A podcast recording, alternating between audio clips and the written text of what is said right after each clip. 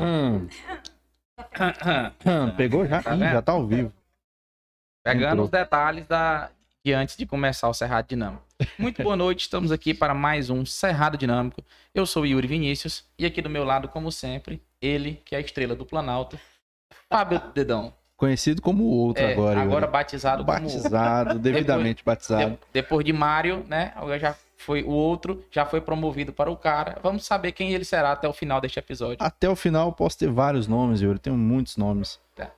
E hoje estamos aqui com eles que vieram para poder falar. é, a gente acha que é sobre câncer, mas na verdade eu acho que é sobre amor, né?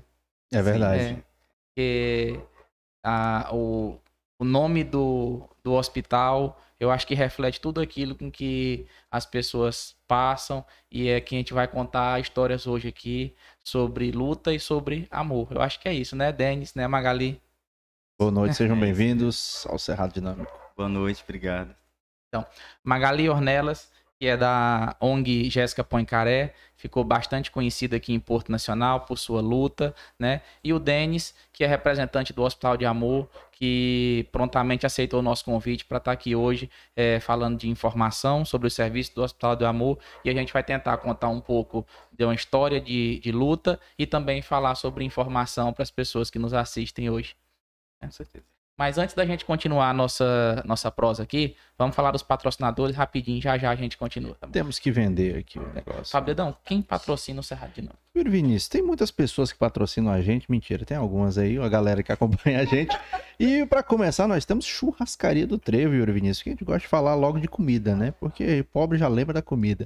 Churrascaria do Trevo, localizada ali no Trevo de Porto Nacional, daí o nome Churrascaria do Trevo, onde você encontra tudo, Yuri Vinícius, para você comer. Tem sushi, tem churrasco, tem salgado, tem pizza. Inclusive, a gente pediu uns negocinhos aqui pra gente também. Hambúrguer. Hambúrguer, tem tudo, Yuri. Tem tudo. Isso, Pois é. imagine Arthur Aguiar dentro da churrascaria do Trevo, Yuri Vinícius. Isso é um sucesso. Essa eu perdi, eu não sou ligado no Big ah, você Brother. não assiste Big Brother, desculpa. Mas tudo bem, quem tá acompanhando a gente aí deve ser. André ficou, é, concordo com isso.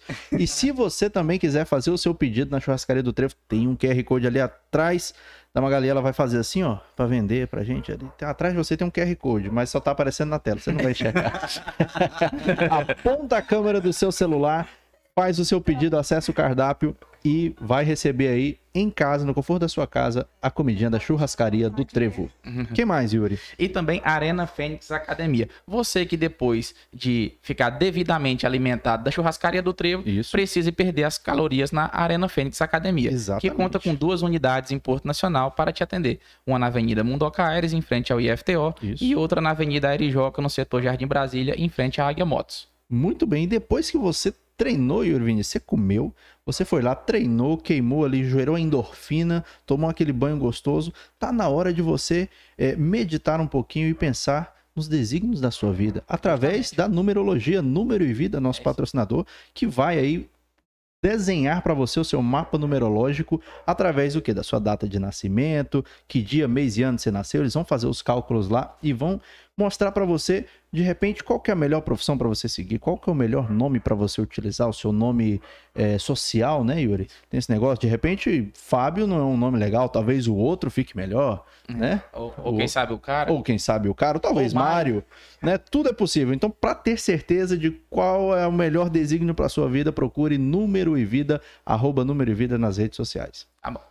E também temos Stara que patrocina esse programa aqui, a Terra Boa Stara, que é trabalha com implementos agrícolas, máquinas agrícolas e também com fertilizantes. Terra Boa Stara que fica ali na Avenida Mundoca Aires também, próximo à Arena Fênix. 3363-7579.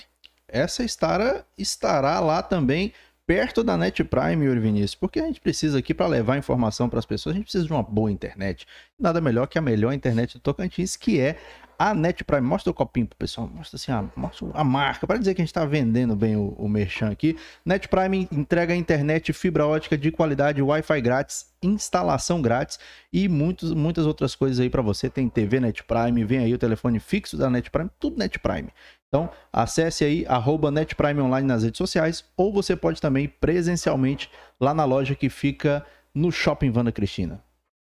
Muito bem. Já ia falando Shopping mas E tudo bem. também Ribeiro Distribuidora de Bebidas. As bebidas consumidas neste podcast são da Ribeiro Distribuidora de Bebidas, que fica ali na praça do setor Planalto. Passa lá agora, peça sua cerveja gelada, o seu suco, a sua água sem gás, água com gás. Bom, Ribeiro Distribuidora de Bebidas na praça do setor Planalto. Novo Planalto. Vendemos, né, Yuri? Vendemos. Vendemos. Batemos. Vamos começar esse podcast. O pessoal tava observando ali. E pra a gente faz. começar aqui agora, uma coisa curiosa, bem, bem interessante, que a gente convidou o Denis e convidou a Magali sem imaginar que eles se conheciam e eles têm uma história aí, é, o, o destino uniu eles, né, com a história dos, das lutas que eles passaram e a gente queria que vocês contassem pra gente como é que foi essa união aí, como que vocês se conheceram e pra estar aqui hoje nessa é, curiosidade, esse que a gente nem planejou. Não foi e a gente, ensaiado. é, e a gente nada. convidou vocês dois e você acabou que depois falou pra gente que tinha essa. essa já Esse estavam vínculo, juntos, né? já tinha esse vínculo. Boa noite, né? Obrigado pelo momento para a gente poder trocar informações e reencontrar também, né? Já tinha, a gente se viu em outubro, né? No Outubro Rosa. Então, assim, é, para nós é um prazer trazer as informações referentes ao hospital. Também compartilhar momentos vividos, né? Tanto para mim quanto para Magali. A gente teve histórias vividas lá em Barretos. E a história magnífica que a Magali tem de vida e também algumas coisas que eu acabei vivendo lá nesse período que eu estive morando fora também. E você, Magali, como é que foi esse aí? É... Aliás, antes de falar um pouco da história de vocês, vamos começar do começo, de, de quando ali vocês descobriu como é que foi a, a, a história da Jéssica, né? Ali, quando começou essa luta de vocês. Conta um pouquinho pra gente. noite. Aqui. Prazer. É um orgulho, é um motivo. Faz prosseguir falar da história da Jéssica. História de amor, de milagre. Houve muita vida lá do campo. Coisa que é para pessoas a partir do momento que recebe um diagnóstico, só pensa que vai morrer. Falo isso, eu converso com muitas pessoas que é paciente oncológico, é, tem logo, não. É assustador. Com a Jéssica foi difícil. Ela nunca imaginou que ela sempre imaginou que ela fosse ter. E ela E viveu durante esse tempo todo, né? muito. É, ela era eu muito ouvi uma vez de uma paciente, assim, que eu acho que é, é mais ou menos isso, que existe uma vida antes do, do diagnóstico, Uhum. uma vida durante esse tratamento pós. e o pós. posso. E que geralmente, durante o tratamento, é uma vida muito intensa, vive-se muito é, tudo que pode. E assim, como mãe da sempre percebi que intensa. Falante, muito autêntica, muito feliz. E às vezes eram verdade, ela externava uma alegria e uma felicidade. Mas eu vim perceber que realmente havia uma intensidade sobrenatural durante o tratamento eu olhava para ela e via todo o universo conspirando contra ela, porque era uma doença genética, uma doença. Das quatro classificações, a dela era a pior, era rara, porque a genética da mãe, né? Então se tornou uma doença desafiadora. E em todos os momentos, nós nunca ouvimos notícias boas da medicina, né? em um momento foi muito forte, o oncologista dela, que é assim, papa lá do Hospital de Amor, disse para ela assim, Lindinha, eu não sei mais o que porque ela é muito mais veloz em você do que a própria medicina. E mesmo assim, ela levantava da maca, ela sacudia a poeira e falava: Não, doutor Rafael, minha mãe disse que a minha doença é só Jesus não é para medicina. E aquilo não não fazia ela sofrer. Ela não ficava chorando, ficava lamentando, murmurando, mas ela queria viver, viver, viver. E aí eu entendi, né, a intensidade dela durante toda a vida e se evidenciou muito mais durante o tratamento. Era realmente motivo né, que ela tinha para deixar esse legado, sobrevivência apesar do câncer.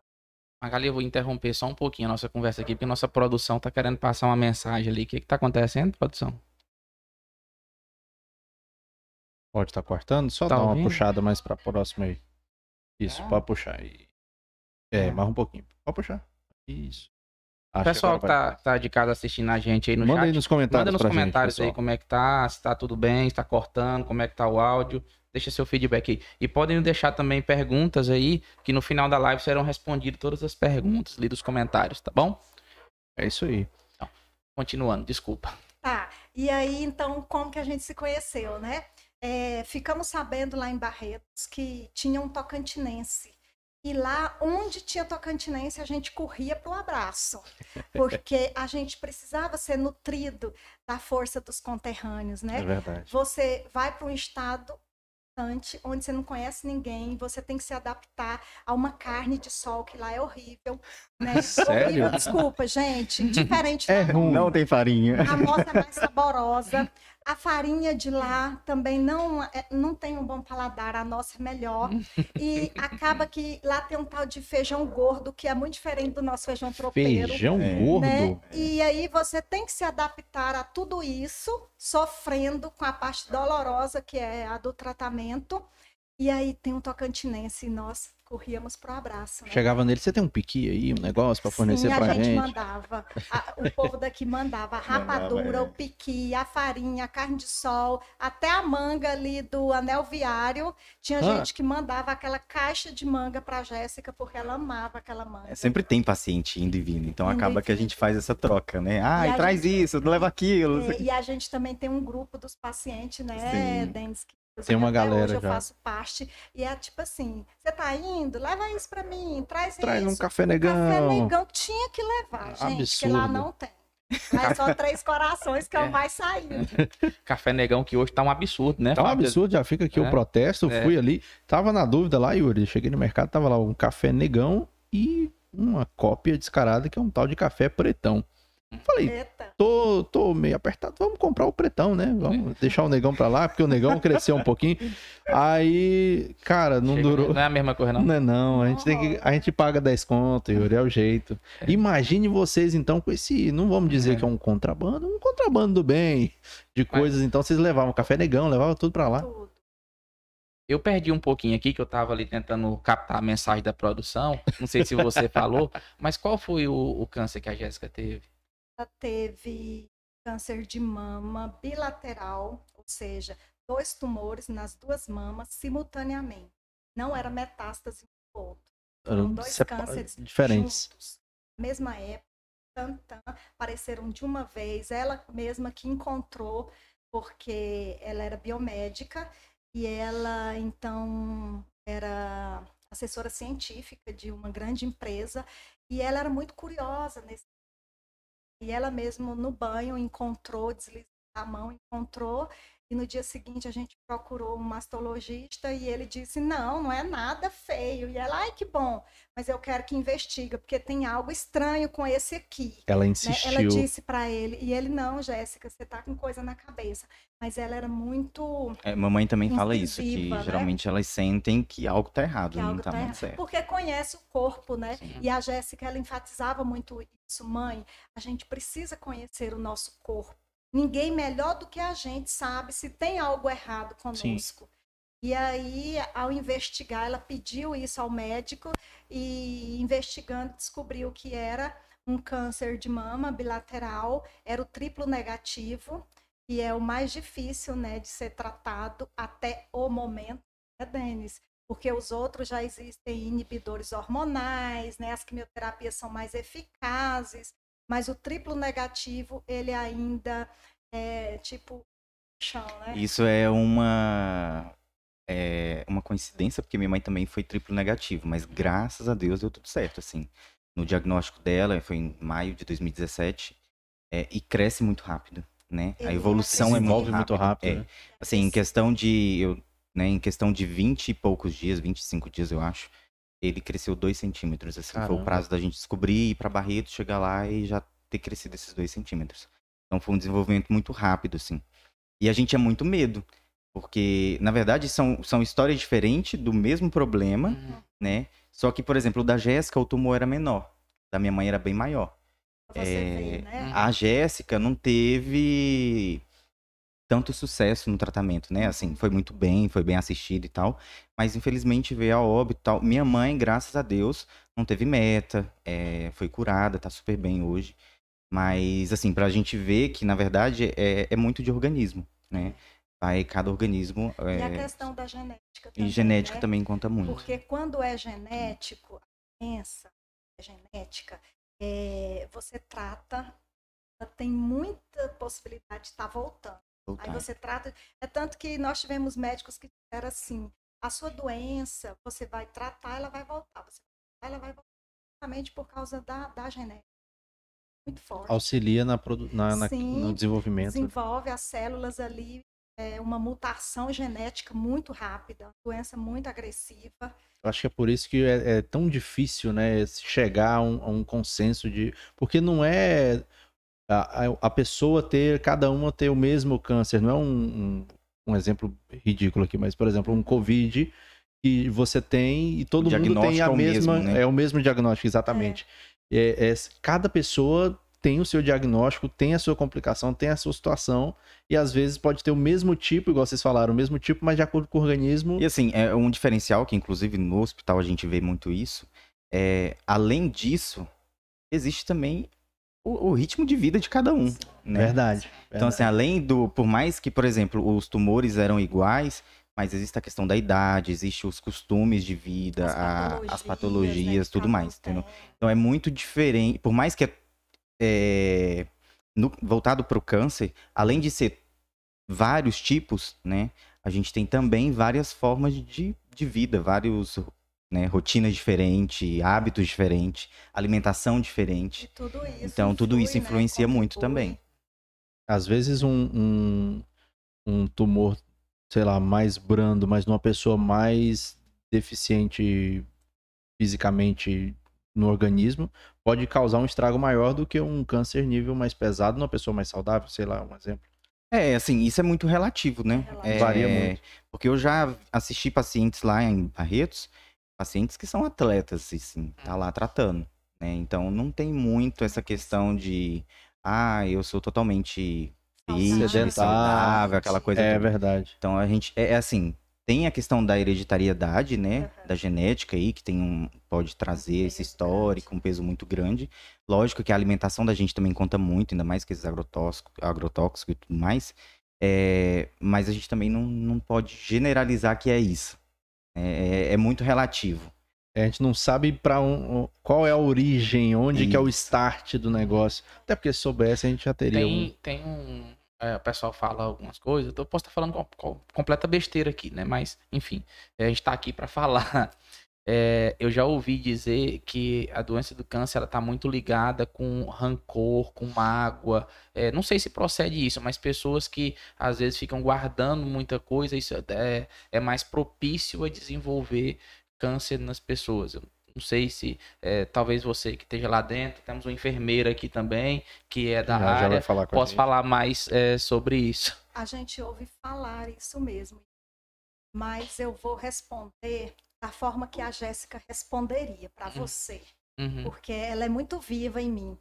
Ela diria assim para você, Yuri, como que você explica entrar no hospital infantil, Amor de Barretos, já e ver isso. crianças com dois meses, com 30 dias de vida, com seis meses, com um aninho, com cinco aninhos, Dois dias de tratando do- nascidos. dois eu já dias vi a de nascido, já nasce com o câncer. Então, assim, Que tempo Faz todo sentido. é algo inexplicável, né? E a gente vê também hi- históricos de, de tantas pessoas que não nutrem desses sentimentos uhum. negativos e tratam a doença. Pessoas que trabalharam a vida inteira fazendo bem, sendo voluntários, ajudando o próximo. De repente o câncer apareceu. Então eu não sei até que ponto é isso é realmente relevante, né, assim, mas a gente ouve muito. E a Jéssica responderia dessa forma. Tá e me convence. Me convenceu também. E tá aí a melhor resposta que a gente poderia ter, que é pra, pra disseminar aqui no, É. no podcast. é um achismo, né? Isso é um achismo e tá respondido. Jéssica acaba de derrubar um mito aqui É. no Cerrado Dinâmico. Pode ser que, de repente, um dia algum cientista prove isso, É. né? Ou que tem um fator de influência sim, nisso, né? Sim. Agora, eu creio que pode sim ter alguma influência, mas eu acho que ele não é, é necessariamente isso, a causa principal. Porque a bebida alcoólica influencia, a alimentação influencia, o sedentarismo influencia. Na né? verdade, hoje eu acho que a gente está sujeito a tudo, né? a Então, a, gente qualquer sabe. momento, qualquer coisa pode aparecer. Pode acontecer. mas não é o fator de... o da minha filha, por exemplo, a genética foi determinante e foi decisivo. Viveu um ano e sete meses. Acho que até Aproveitar enquanto tô lembrando aqui, a gente tem também aqui uma enfermeira que é da equipe do Hospital do Amor, que tá aqui acompanhando o Denis. A, A qualquer Fernanda. momento, se quiser fazer alguma colocação, pode ficar à vontade, tá bom? É, e outra coisa também que eu esqueci de falar é que a gente costuma fazer aqui o pedido do Pix para ajudar a manter o Cerrado Dinâmico aberto. Só que hoje a gente abriu mão desse pedido e tá aqui na tela, no cantinho aqui, o Pix do Hospital de Amor. A gente pede que as pessoas que estejam assistindo que façam a doação, qualquer valor, aquilo que você puder, façam um Pix para poder ajudar o Hospital de Amor, tá aí o CNPJ na tela. Vamos todos ajudar essa causa, não é isso? Isso mesmo. A Magali tá abençoada hoje, porque ela tem um QR Code do lado do É. braço dela. E em cima da cabeça ela tem um Pix. É. Então, né, foco nela lá que você faz a ajuda. Tirando aí que a. Magali já é uma obra nossa, né? Assim, ela é parceira garota do hospital. propaganda né? Né, Magali? A Magali, é assim, é, foi uma história muito bonita e disso ela ainda tirou essa parte, né, de ajudar, De ajudar. incentivar e, e abraçar a causa, que a maioria, na verdade, assim, a gente vê muito isso. É, geralmente o pessoal passa muito. É uma fase muito difícil, né? É muito doloroso, é muito difícil mesmo. Tá? No, no período, um período bem complicado. E muito instável. A gente nunca sabe, a qualquer momento passa mal, a qualquer momento tem que internar e tudo mais. E aí tem essas pessoas, igual a Magali, que nesse momento acaba abraçando a causa, porque a gente. Beleza, é, a, a história da Jéssica chegou a um ponto que se encerrou. Mas tem outras pessoas que estão entrando nessa história agora, Uhum. né? Então a gente precisa também dar força, precisa apoiar, precisa manter o hospital. Então por isso do Pix, né? E Magali, como é que foi quando do diagnóstico? Vocês tentaram tratamento aqui, já procuraram direto o Hospital de Amor? Como que foi esse processo da história de vocês? Então, é, só a investigação que foi aqui e a confirmação através de biópsia. Né? Porque a Jéssica, como ela era muito decidida e autêntica nas coisas, ela mesma falou: mãe, eu quero fazer meu tratamento tal de amor de Barreto. E assim, a gente nem conhecia direito. Não sabia como é que sabia muito, funcionava. nem o caminho para chegar lá, a gente. Né? Mas aqui em Porto Nacional tem algumas pessoas que já faziam tratamento lá e ainda continuam fazendo, né? Porque tem os retornos. E eu fui atrás de duas pessoas e falaram assim: não, você percorri esse caminho, encaminhamos nossa documentação para lá pelo, pelo e-mail, né? Cai direto no sistema do hospital e lá passa por uma triagem e eles dão a devolutiva para a gente. Inclusive, hoje é o trabalho que eu faço aqui em Porto Nacional, né? Se aparecer, abrir um parênteses, se aparecer algum paciente em Porto que tenha câncer, está diagnosticado e desejar ir para Barretos, sou eu que faço o encaminhamento. Você hoje. faz esse meio de campo, esse Hoje, intermédio. É, eu faço. É a camisa 10, então. na na época da. Jéssica, não tinha uma pessoa específica para fazer por Porto Nacional. Eu procurei Palmas, através de Palmas que a gente tinha encaminhado. E, e aí, 20 dias depois, deram o retorno, né, que é o agendamento da consulta, e nós já seguimos para aquele lugar assim, quando pegamos o táxi, quando entramos, ele disse assim, onde vocês vão ficar? Tipo, o endereço. né? Aí eu falei, sabe assim, eu não sei onde nós vamos, mas você vai para os arredores do hospital. E lá eu vou achar algum lugar para nós ficarmos. E assim, Deus direcionou tudo. Eu falo que é, eu sou muito nutrida de fé, de conforto da parte de Deus, né? E tudo eu coloco para ele dar o direcionamento. E em todo tempo ele deu esse direcionamento e o taxista nos deixou em frente uma pousada e ali ficamos só meia hora naquele lugar, porque dali eu já fui para outro lugar que eu gostei mais. Sabe assim? E Deus foi colocando anjos e pessoas no nosso caminho.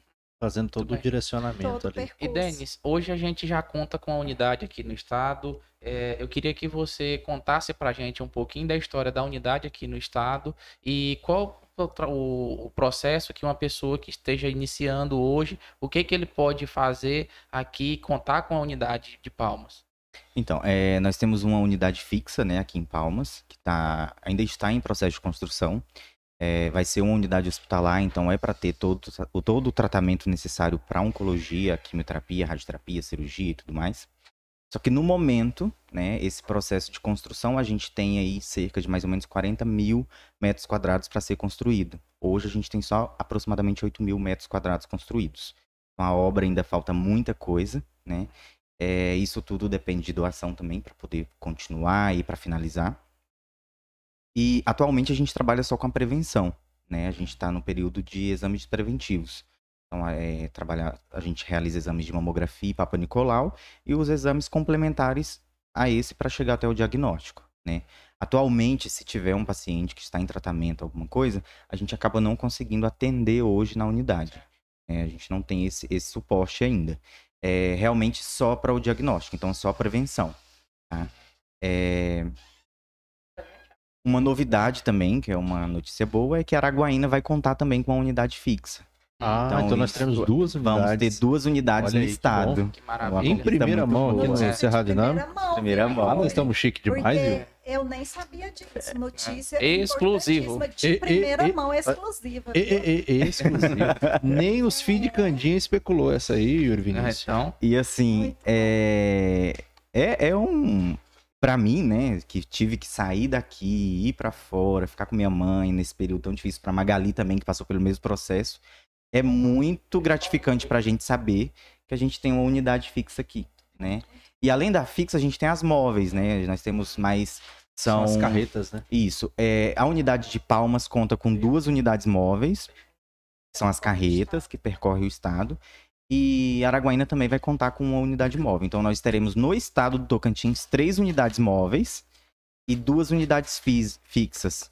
Né? Então, assim, para o estado é um ganho enorme, porque a gente vai ter cinco unidades de tratamento, de, de acompanhamento, né? De, de ra- rastreio, que a gente chama, para poder tratar esses pacientes, diagnosticar. E assim, é o que a gente sempre bate na tecla, né? A prevenção é o melhor caminho, porque quanto mais cedo se diagnostica, mais fácil o tratamento e a chance de cura é muito E maior. até mais barato, né? Isso é um progresso Sim. enorme, né? Para quem antigamente você só tinha a oportunidade, né, digamos assim, de é, tratar, você tinha que ir para Barretos. A gente já sonha com a possibilidade de tratar em Palmas. Já tem a já hoje é a realidade fazer a prevenção aqui. Então cada vez mais a coisa vai evoluindo e igual Araguaína, né? Então só melhoria pra gente aqui. Ah, Posso Fica à pedir, pra, pedir a, Fe- a Fernanda para vir aqui dar uma fala Vem, um pouquinho Fernanda. sobre a respeito do que que é a prevenção, a importância e tudo Muito mais? Acho bem. que seria legal. Na hora que ela botou a mão na. Pegou a batata pra ela. Te tirou da batata. É a voz da consciência falou: não chama ela, não deixa ela cair em tentação. Mas, mas é muito interessante porque eu ia perguntar por, o porquê de ser aqui no Tocantins to- ter essas unidades. Acredito que vocês não podem falar isso- sobre isso, mas eu acho que a questão é, é, geográfica é importante, né, Yuri? Eu Porque- acredito que sim. Porque o Tocantins está num local estratégico do Brasil, Sim. né? E ele não vai atender só o Tocantins, mas O vai acesso- facilitar. Eu acredito que a, a demanda também. né? a demanda. Então foi o Tocantins foi escolhido a questão desse- de todos esses fatores. Muito grande. Norte. Mas antes da, da Fernanda falar ali, eu acho que isso foi um golpe do Denis, viu? Também acho, é. Correu ali pra poder comer à O vontade. golpe do estômago. Ele falou, oh, nossa, chegou, hum, batata. Então, gente, vamos convidar aqui a nossa Vai pra colega. ali e se lasca lá falando que eu vou comer aqui à vontade. É, ih, meu retorno Sim. Fernanda, fala pra gente sobre a prevenção.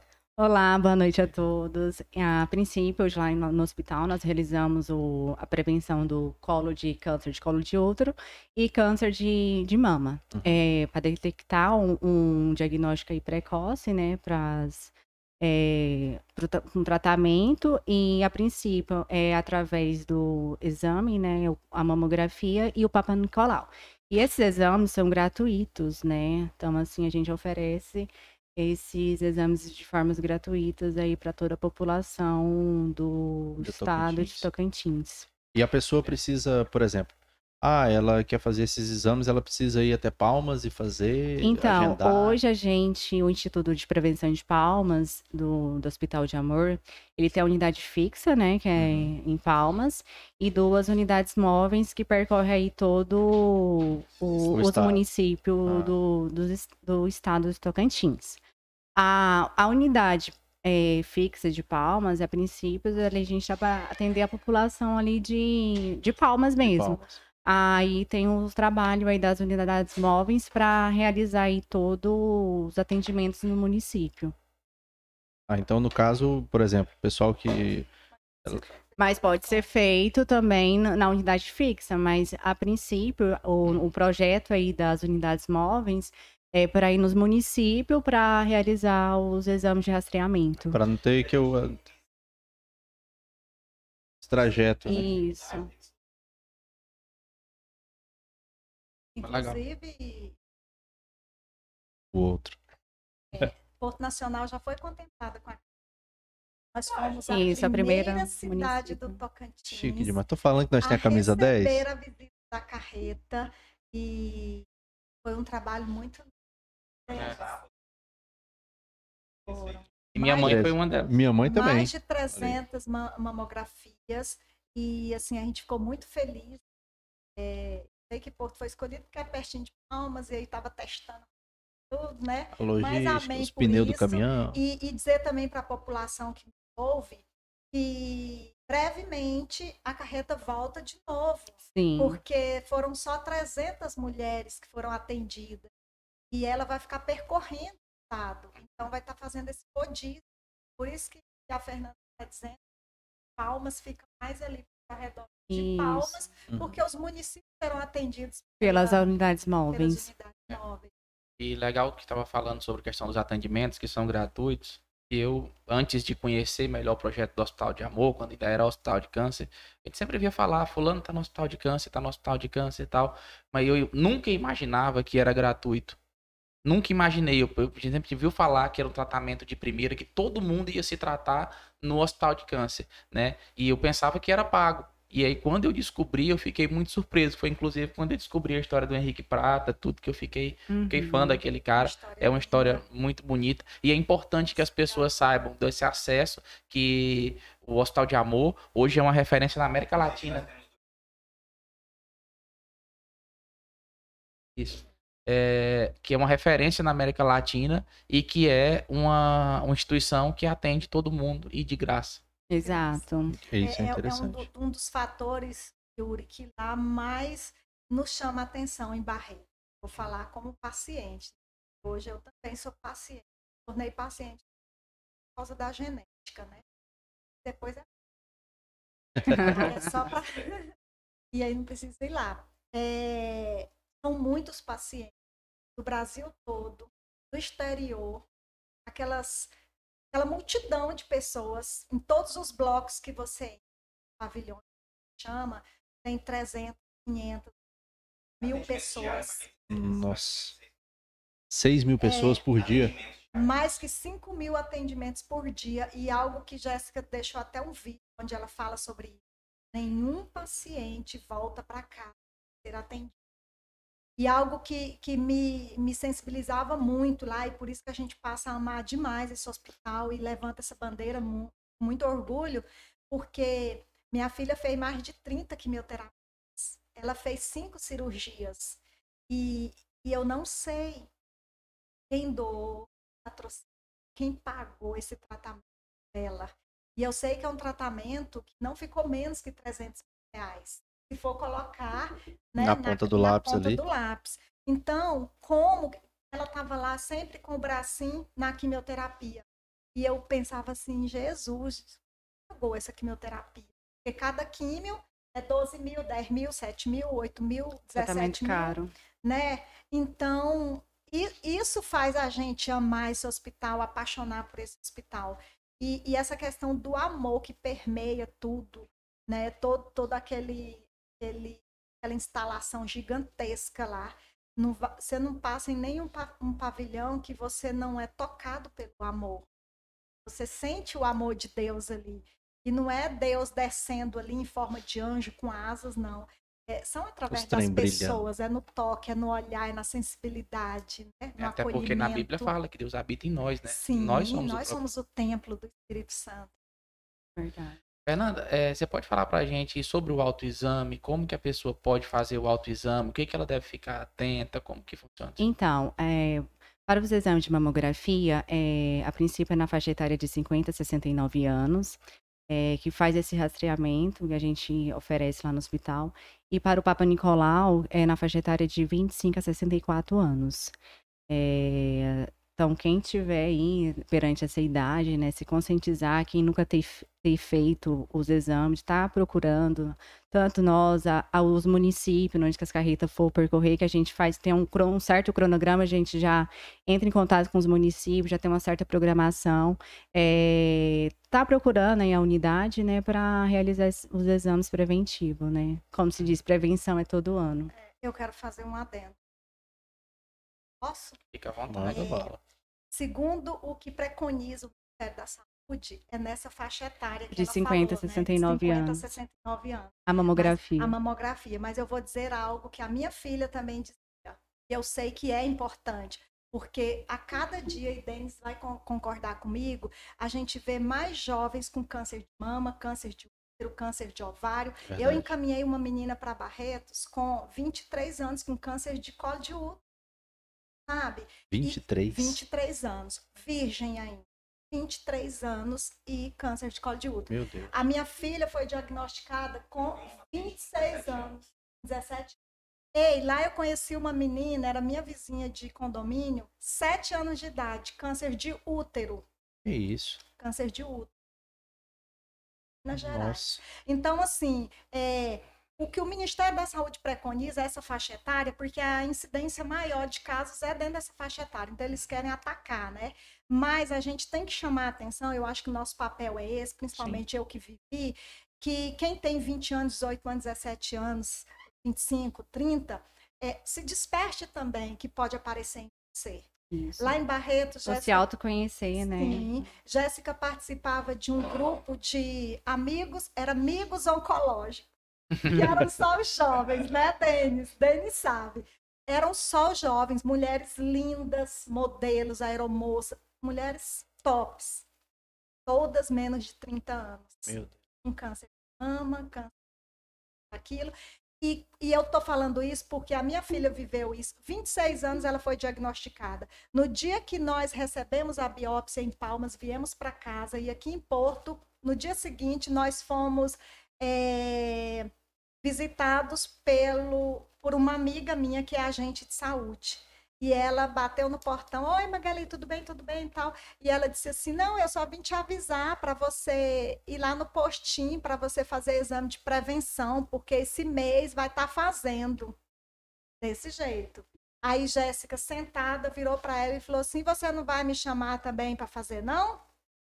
Cadê a mamografia que tem para mim? Porque não pode, né? De Isso. acordo com o Ministério, Ministério da, da da Saúde. Saúde. não pode é, nessa idade. Mas Jéssica, na época, ela escreveu até artigo para o Ministério da Saúde. Tipo assim, uma crítica né, a respeito disso. Eu não pude fazer uma mamografia Exclusão. e eu fui diagnosticada com câncer de mama bilateral com 26 anos de idade. né? Fica assim. De um tipo Né? raro, né? É. Então, tá. Mesmo que a jovem de 30 anos não possa fazer o rastreamento de- é, com a mamografia, mas que ela possa estar se descobrindo, se tocando, se conhecendo e também faça uma ultrassonografia, porque a ultrassom ela pode fazer, né? E Pois aí é. não vai descobrir uma doença tardiamente. Pois é, era justamente isso que tá falando do autoexame. Como que é, é, sobre o autoexame para falar para quem está assistindo a gente? Como que a pessoa pode fazer? O que que ela deve ficar atenta no, no autoexame? Então, a princípio, o autoexame é nos palpar, nos conhecer o nosso pró- próprio corpo. É, acredito que seria isso um, um primeiro, o primeiro ponto principal, né? Inclusive, Uri, a Jéssica tinha um canal, tirando claro, que ela falava que era esconder, escancarar. Sim. E, e ela falava muito no canal dela que quando a mulher vai tomar. E o homem também, viu? O homem tem câncer de Isso. mama, viu? Ela tinha um amigo lá Importante dos falar sobre isso. oncológicos que tinha câncer de mama. Tratou a doença, tá bem.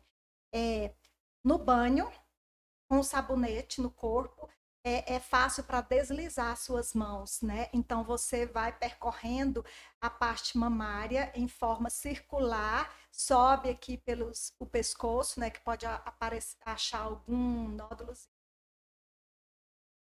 Uhum. no braço, enfim, virilha, se for a mulher que pode. Lógico, né? É.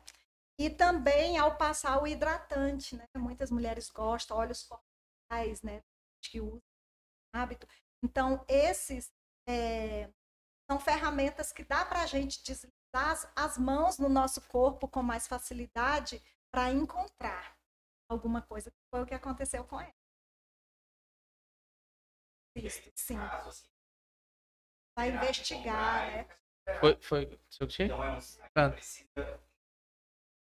Procurar médico.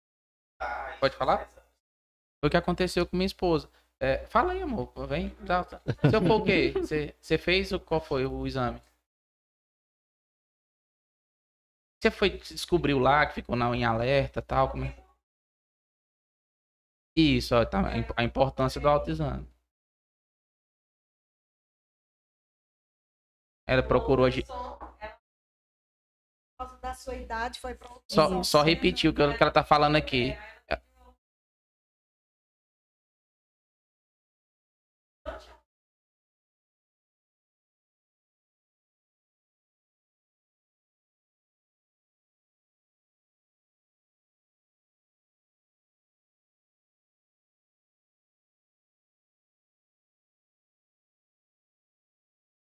Então, acho que ficou um pouco baixo, repetindo o que a Andrea falou ali. Ela fez o autoexame, percebeu algo diferente, procurou a ginecologista, fez a ultrassom, já, já viu que tava, tinha algo errado, procurou o mastologista e era o quê? O-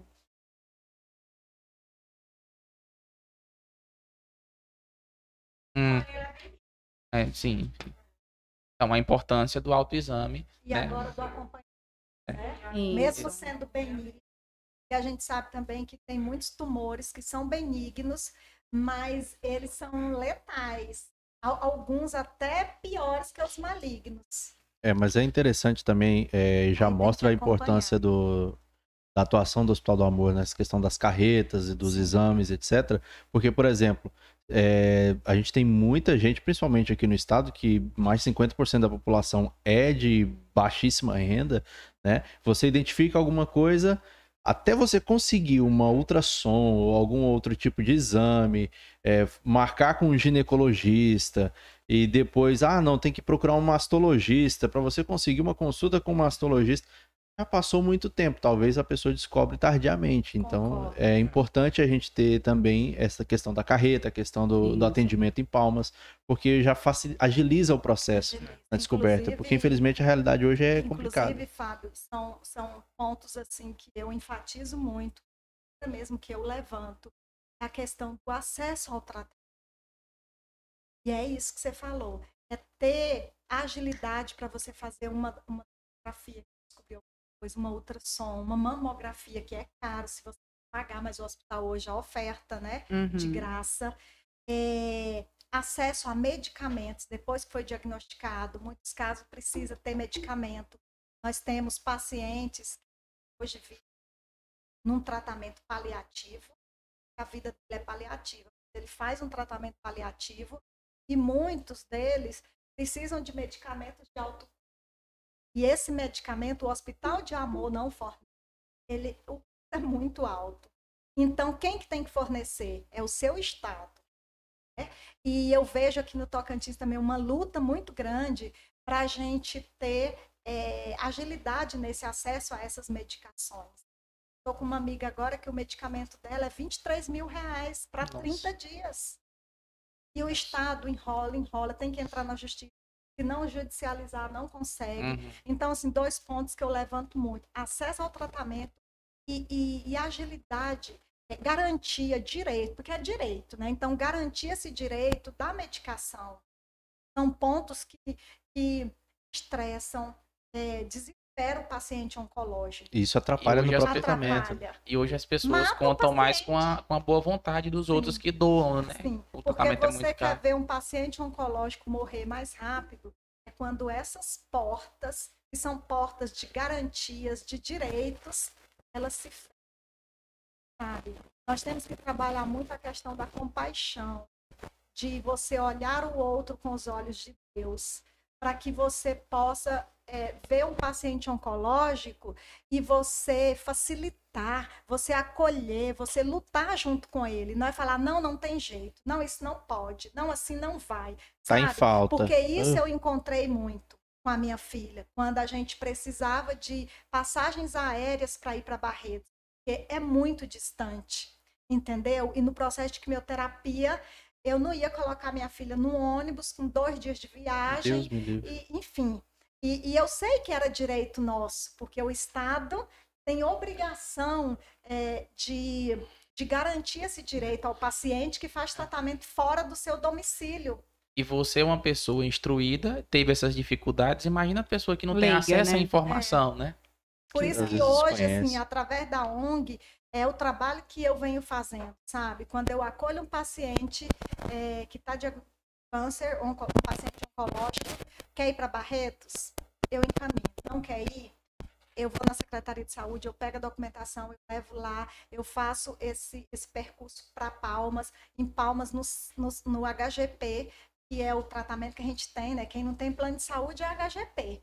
Então, eu já tenho ali dentro do núcleo oncológico já pessoas que, que eu tenho referência e ali eu tento, eu tento, nem sempre a gente consegue. A gente tenta facilitar ali um tratamento para um paciente, principalmente quando o caso já está num estadiamento muito avançado. Avançado. E aí é só paliativo, é só para a pessoa morrer com dignidade. Tenho acompanhado muitos casos aqui em Porto Nacional que a gente está tentando só é, dar uma finitude para ele. Em Barretos, é, o Hospital Paliativo de Barretos é, é- é- meu Deus, é um sonho. Eu tô lembrando aqui, seu TCC foi sobre câncer do colo de útero, né? Então você tem propriedade para falar também. Tem. Interrompe aqui a gente na hora. Tem da área também, É. Né? Enfermeira. Vamos interagir.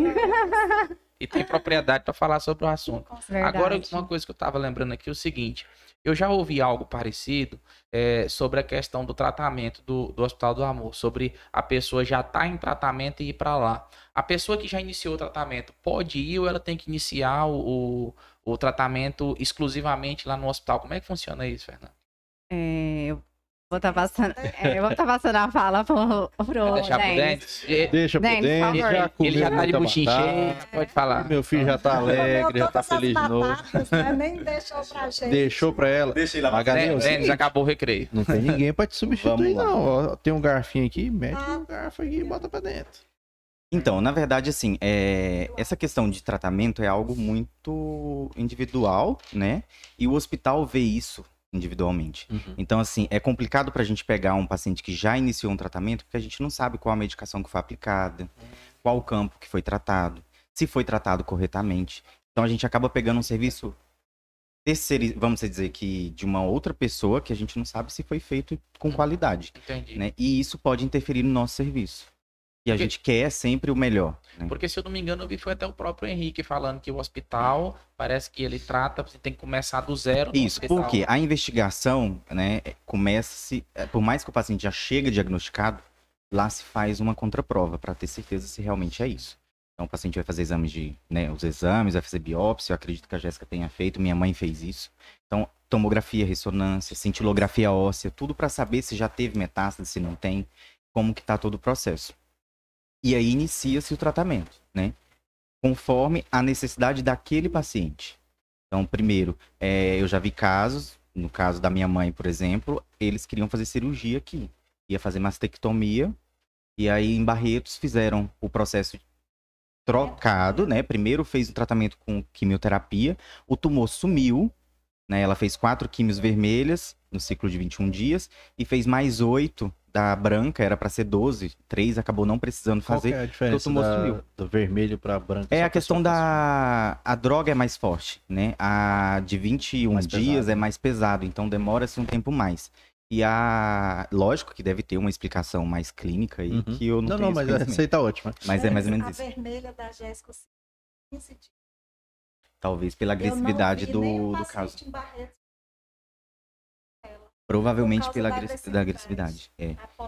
E Então, por isso que, a que o hospital opta É. por não pegar esses casos. Então, a gente sempre Então. recomenda, não inicie o tratamento fora, porque se iniciar lá, não vai aceitar, justamente por isso. Então, tá vendo? Pra você que tá nos assistindo aí, se tem a intenção de ser tratado no Hospital de Amor, vai, faça de tudo pra poder ir pra lá, porque é gratuito, é, é de qualidade, né? E aí vão fazer todo o seu E assim, tratamento. eu vou só abrir para fazer uma, né?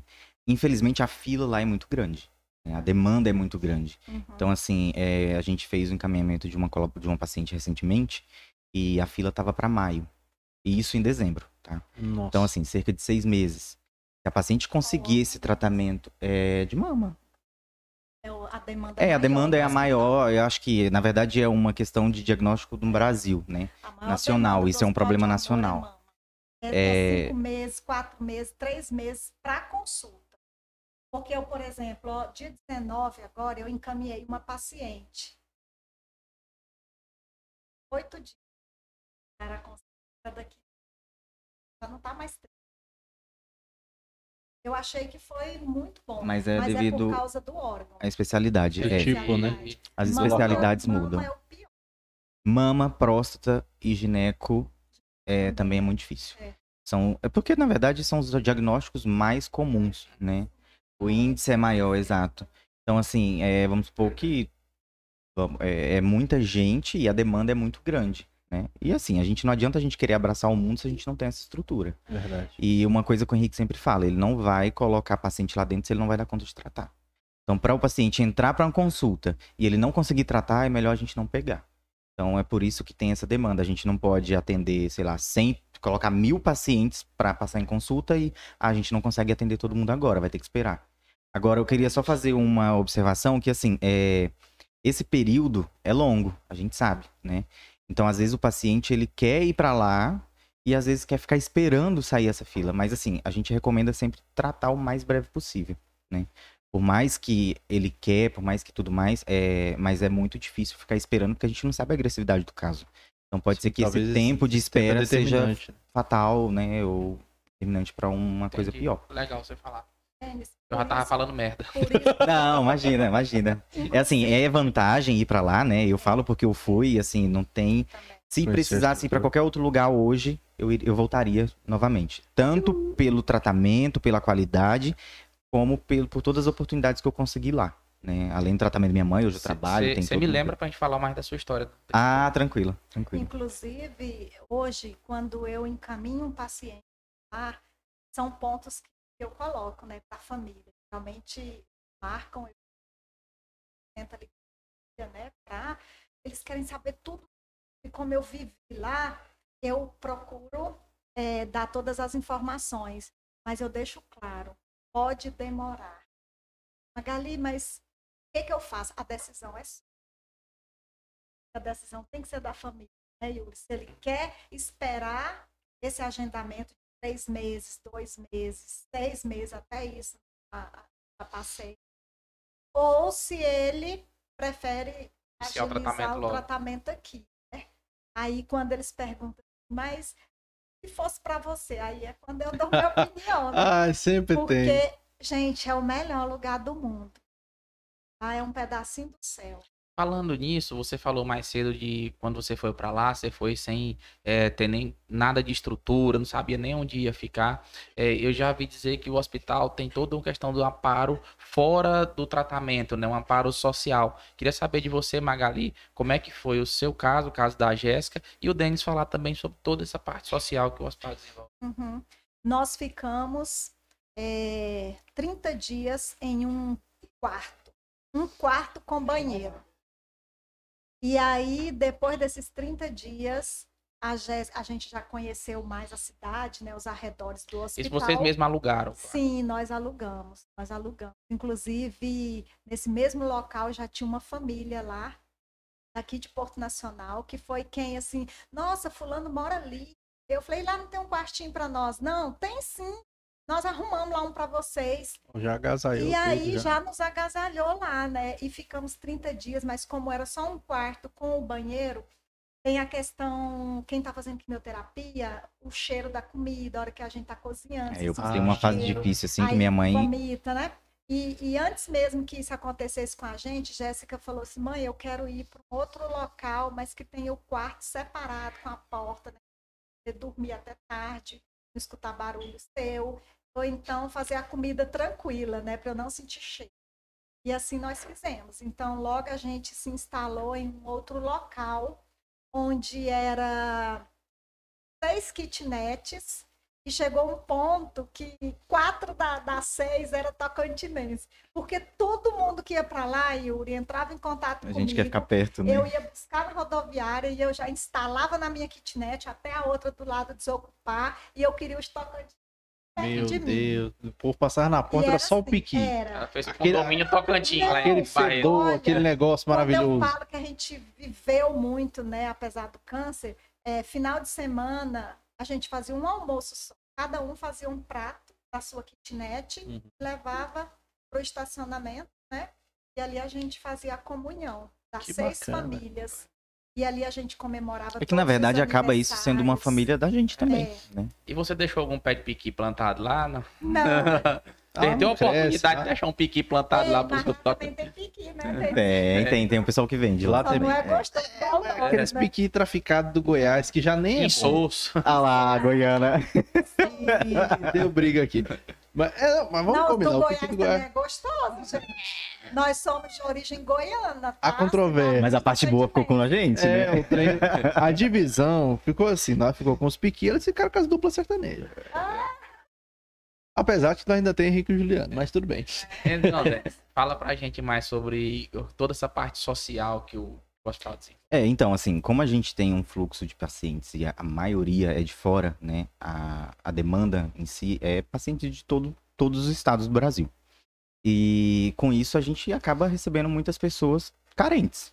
Né? Então o hospital pensa nisso também, que não deixa de ser uma parte do tratamento, a qualidade de vida. né? Isso é muito importante.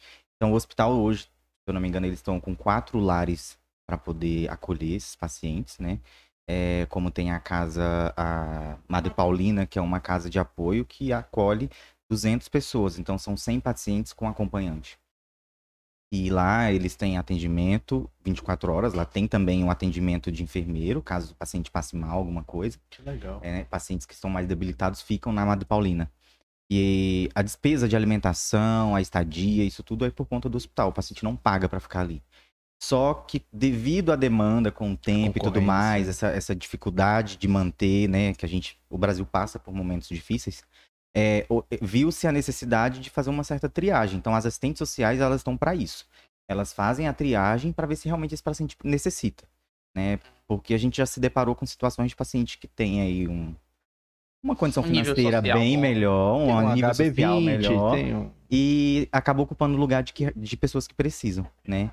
E além das casas de apoio, é, o hospital também entra com café da manhã, almoço, lanche da tarde, né? Uma sopa, justamente por isso, porque os atendimentos são extensos, né? É muita gente, demora um pouco. Então a gente, a gente vê essa necessidade. E sem falar das cidades que levam o paciente e devolve no mesmo dia. devolve. Então, às vezes o paciente passa o dia inteiro ali. Eu já vi situações, sim, é, eu acho, é até complicado de falar, mas eu já vi situações de paciente ir na, na época eu trabalhava na rádio, ele chegar lá e pedir pão porque ele não tinha como, não tinha dinheiro para almoçar. né? Então aí nesse momento a gente orienta, porque nem conhecimento de que o hospital fornecia a marmita ele tinha. A gente orienta, olha, o senhor tem direito, pode ent- procura assistente social, ela vai liberar uma guia, o senhor pode ir lá retirar o almoço. Então, assim, o hospital libera as marmitas, libera café da manhã. O café da manhã é só ir na Madre Paulina retirar também. né? Eles Isso emitem tudo em Barretos, né? tudo em Barretos, é. É, eles emitem uma, uma, uma autorização, uma guia de Uhum. autorização com o nome do paciente e a quantidade de, de acompanhantes. Né? Se caso tem dois, três.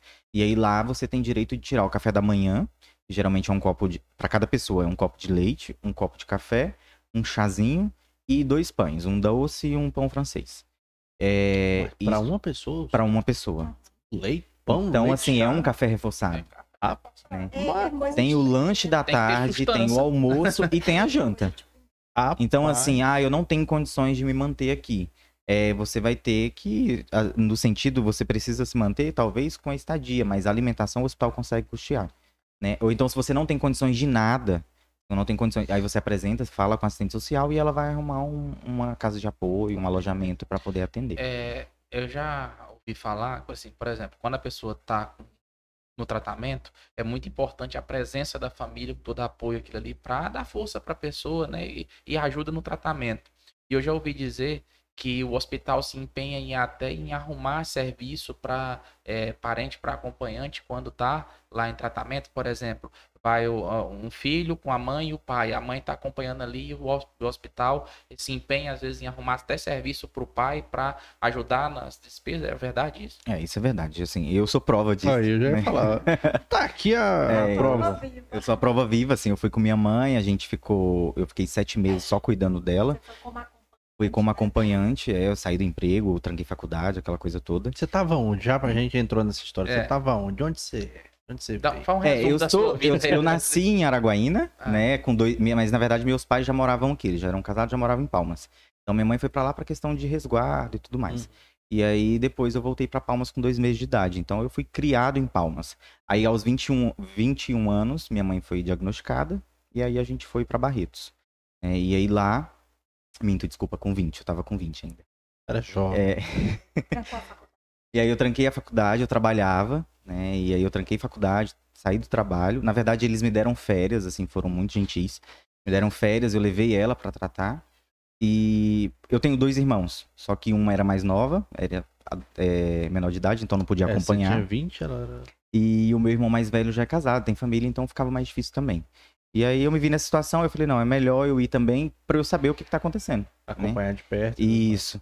Aí eu fui com ela, acompanhei e lá fiquei sete meses cuidando, o período de quimioterapia, que é um período muito difícil. Assim, muito difícil mesmo. A pessoa realmente precisa de um cuidado, precisa de alguém para dar apoio.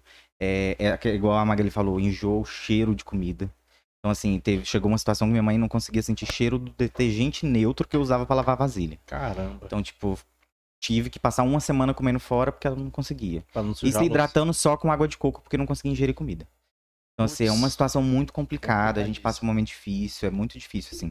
E aí o hospital entra com essa ajuda, né? Contratar é, acompanhantes. E isso, querendo ou não, a gente ocupa a cabeça, né? Porque, por exemplo, eu fiquei sete meses trancado dentro de uma kitnet com minha mãe e, e sem a minha rotina, né? Sem Porque de rotina repente daqui, né? eu tinha uma rotina até sábado. De domingo eu já fui pra lá e aí acabou. Então, do nada você tem um baque muito até a forte. tua própria cabeça. né? Isso. E aí, quando você arruma um emprego, isso movimenta, né? Você consegue interagir, é onde fiz amizades e tudo mais. E aí eu entrei no hospital em janeiro de 2018 e fiquei e tô até hoje. E aí, assim, foi por esse projeto, né, do hospital, de contratar exatamente acompanhantes para dar esse suporte. E pra mim foi, até comentei com a, com a Fernanda na hora que eu tava vindo, que foi uma ajuda muito grande, porque assim, foi o momento que eu me vi sem, sem nada, né? Porque teoricamente, esses sete meses eu recebia seguro-desemprego, eu tive a ajuda que o, o serviço me demitiu e me deu a multa, eles não. A gente fez um acordo, mas Uhum. eles não quiseram a multa de volta. Então eu tive todo um processo assim. Assim, foram muitas ajudas. E eu acho que quando a gente faz o bem, esse bem volta pra gente. Exatamente. Eu sempre digo isso, e isso eu aprendi lá em Barretos. Né? Eu saí daqui por uma causa não muito legal, não desejo pra ninguém, mas lá eu fui acolhido de todas as maneiras que podia ser. É, e isso até hoje eu falo, porque eu recentemente fiz aniversário recente, e o pessoal de Barretos me acordou com uma mensagem de som na porta de casa, 7h50 da manhã. Sério? Então, assim, são amigos que a gente faz que ficam pra vida inteira. Né? E realmente, isso lá você cria laço de amizade pra vida inteira. E, e a gente tem a prova aqui, né, de como ah, essa- transforma a vida das pessoas, né? É, vocês passaram por a situação do câncer, você com sua mãe, você com sua filha. Hoje você vive em função de ajudar as pessoas. Hoje você trabalha no Hospital de Amor, Ajudando as é, pessoas. ajudando as pessoas e é, mudou completamente a vida de vocês. né? Mudou e eu digo que mudou para melhor. né? É, eu fazia um serviço administrativo também, mas hoje eu, do meu serviço administrativo eu consigo ver que eu tô fazendo o bem e ajudando, né? Além de tudo, eu tô ajudando alguém. Hoje você É. entende o propósito do que você faz. Sim, e também eu sinto como uma forma de gratidão daquilo que eu recebi lá em Barretos. A gente recebeu um acolhimento, assim, que é indescritível. Mas né? é engraçado que é isso que, que faz a roda do Hospital do Amor girar, né? É o É amor. contagiante, assim, É porque a gente um contagia o outro. contagiando. E assim, é igual eu digo, a filosofia do hospital é exatamente isso: é cuidar, amar, respeitar, né? O atendimento de qualidade, Igualitário, né? pra- igualitário. E é, é o que eu sempre converso com todo mundo. A gente tem que, tem que atender todo mundo por igual e obedecer à necessidade do outro. Porque pra gente igualar, a gente precisa ver que alguém tem alguma diferença. A gente precisa diferenciar para chegar ao mesmo nível. Sim. Né? Então, isso a gente também vê. É tanto que é o que a gente sempre fala. É, cada paciente ele é visto como ele tem que ser. Então, por exemplo, a Jéssica foi vista como a Jéssica, a minha mãe era minha mãe, chamada de Antônia, e todo mundo com a- o é visto como como é, né? Como pessoa, como humano. É, não tem aquele julgamento de ah, ele teve, ele fez isso ou fez aquilo. Não, não existe isso. Tá ali pra É, tratar. tá ali pra tratar, é tratado com amor. É Parente tanto de que é uma coisa quem. que a gente sempre brinca, eu sempre falo assim, que a gente nunca vê a malícia, né? Porque a gente sempre vê o paciente como um paciente, né? Ele tá ali se- receber o carinho, pra receber o cuidado, Abstrai, né? e a gente não não vê essa esse lado, né, que talvez ele possa ter. Pra nós todo mundo é o mesmo. Denis, fala pra gente um pouco do- dos números do Hospital do Amor de Palmas hoje, questão de atendimentos, como que ele já tá se portando hoje em termos de atendimento. Isso. É, como eu falei, a gente está tratando, só atendemos prevenção.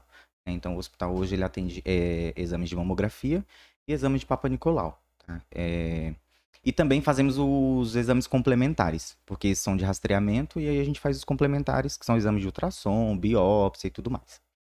É, de junho né, até dezembro, agora de 2021, o hospital fez é, um pouco mais de 8 mil mamografias de rastreamento no estado do Tocantins. Muita É, coisa, hein? então, assim, um volume muito grande para sete meses. Como não, pra sete meses não, pra trinta e poucos anos de história do Tocantins.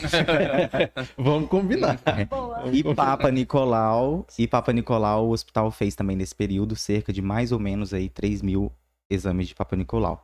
Vale lembrar que essas amostras são coletadas, geralmente a gente pede um prazo de mais ou menos 60 dias, porque a amostra vai para Barretos, o estudo é feito lá e a liberação do laudo demora um pouco.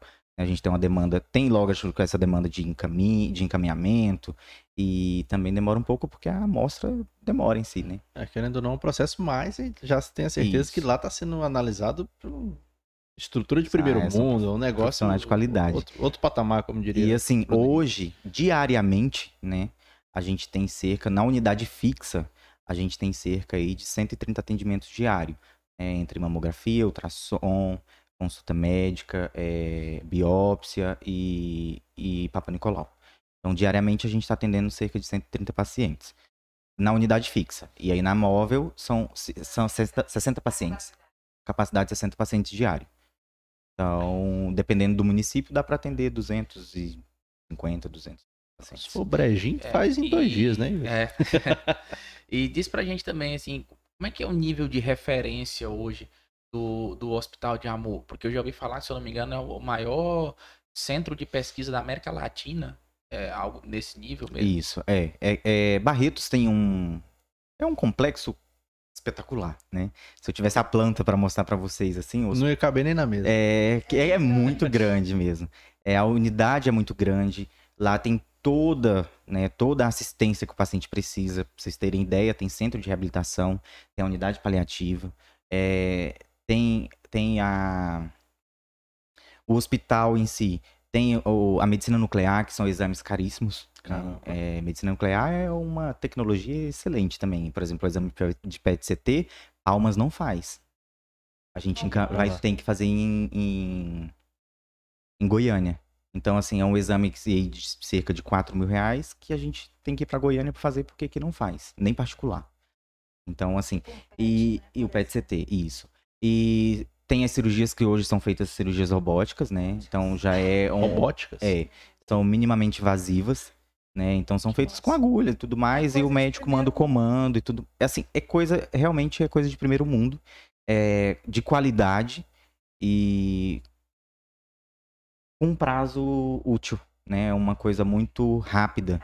Não tem essa demora, não tem essa dificuldade. E eu vejo que, além de tudo, tem a boa vontade de fazer. Eu acho que É se não tiver, É não, não cereja faz do bolo. né? Então não adianta a gente ter material, a gente ter uma estrutura boa e não ter qualidade. É, Não ter força de vontade. Então isso tem. né? A gente tem os melhores profissionais, eu posso falar com propriedade. É, a gente que ser um sempre busca isso. Vendeu teu peixe, isso aí, mas tá certo. É, Mas assim, a gente tem os melhores profissionais e o hospital também forma, né? Então lá tem, tem residência de multiprofissionais, tanto clínica quanto a, a equipe multi. Tem a faculdade de medicina que é do Henrique também, Sério? é, em. Barretos. Então, ele já forma, ele já treina Então, e ele. Ele já fabrica já na filosofia do É. hospital. É, tipo É. assim, um começa, né, assim. do início até a formação É um lá. Ford da, da oncologia, né? Uma linha de produção. É, a linha de Então, produção. assim, Nós tínhamos que é- trazer esse cara aqui, Yuri. É incrível. Ah, tá E na mão do Denis agora pra trazer ele aqui. Vamos, vamos Vamos organizar isso, Vamos viu? organizar. Então, assim, ele tem uma inteligência enorme mesmo e, e tem essa força de vontade de buscar sempre o melhor. E a inovação disso, disso tudo, né? Por exemplo, ah, as- os nossos equipamentos hoje aqui na unidade fixa e na móvel são tudo digital. Então, os mamógrafos são digitais. Isso.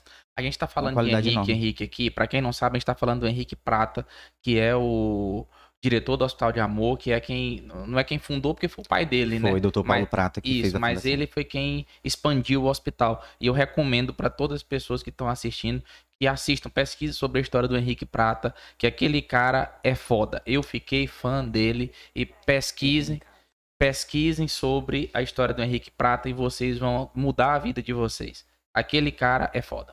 Ou aguarde que em breve ele vai estar aqui. Ah, É, eu tenho uma coisa também, que é importante. É, agora em março o hospital faz 60 anos de, de Nossa, funcionamento. olha aí. Legal. Então a gente Olha tá aí, esse ano é um ano festivo pra nós, porque são 60 anos aí de, de muita, muita história, né? Vamos orar pra menina Henrique ser um nosso Elisabeto aqui do Brasil, né? É. Viver aí seus É. 105 anos, tranquilamente.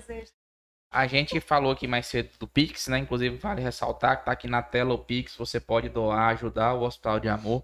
E a gente sempre vê falar também das campanhas de arrecadação, os artistas fazem shows. E pelo que eu vi, você hoje é uma que tá aqui à frente dessas campanhas aqui em Porto e no, no estado, né, Magali? Fala pra gente. Também. Menos, menos. Menos, tá vendo? Mas em Porto. E no estado também, que você é fera. É porque você tá aqui É, dentro, né? Você tá aqui dentro. tá então no bom. estado, é do estado, Magali. Inclusive, Yuri, eu quero Amém. falar para você, ó, essa- junta para nós essas tampinhas aqui, ó, da sua água de todo dia, de todo podcast. Junta para nós, porque isso aqui, ó, vale Pronto. pro hospital, viu? É eu dinheiro, arrecado né? isso aqui Porto Nacional inteiro. É, não. Olha, e, e se eu ficar até com vergonha, porque minha tia faz isso, ela tava até comentando comigo hoje, e eu nunca me atentei tá fazer isso. Ela junta. Olha Minha tia lindo. junta, e eu comentei com ela que ia ter o podcast hoje, ela falou assim, ó, eu tô fazendo minha parte, eu tô juntando as tampinhas aqui. Olha, E, e eu fiquei até envergonhado agora que eu não tinha feito isso ainda, mas eu me comprometo agora a fazer. E vamos é trazer o um cofrinho também, É, como é que funciona essa Vou parte? trazer Então, um cofrinho também do Hospital de Amor para você pôr aqui desse ladinho. Todo ó. convidado que vier é Pra boa. todos. Boa. Porque o Boa. importante é, claro, depositar moedinha e cédula também é importante. Muito, é o mais Traz um importante. cofrinho. Principalmente de Mas 200. é tão quanto importante vocês terem um aqui para nos ajudar a divulgar, Sim. Pronto. tá? Tá feito o É, compromisso, pode trazer. Nós, nós aqui em Porto trabalhamos com duas campanhas que são permanentes, né? Que é a campanha Cofrinho.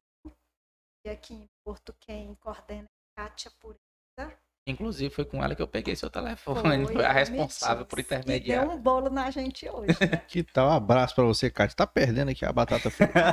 Tá Sinto assistindo, pode mandar abraço aí para ela. Abraço pra viu? Abraço, Kátia. Kátia.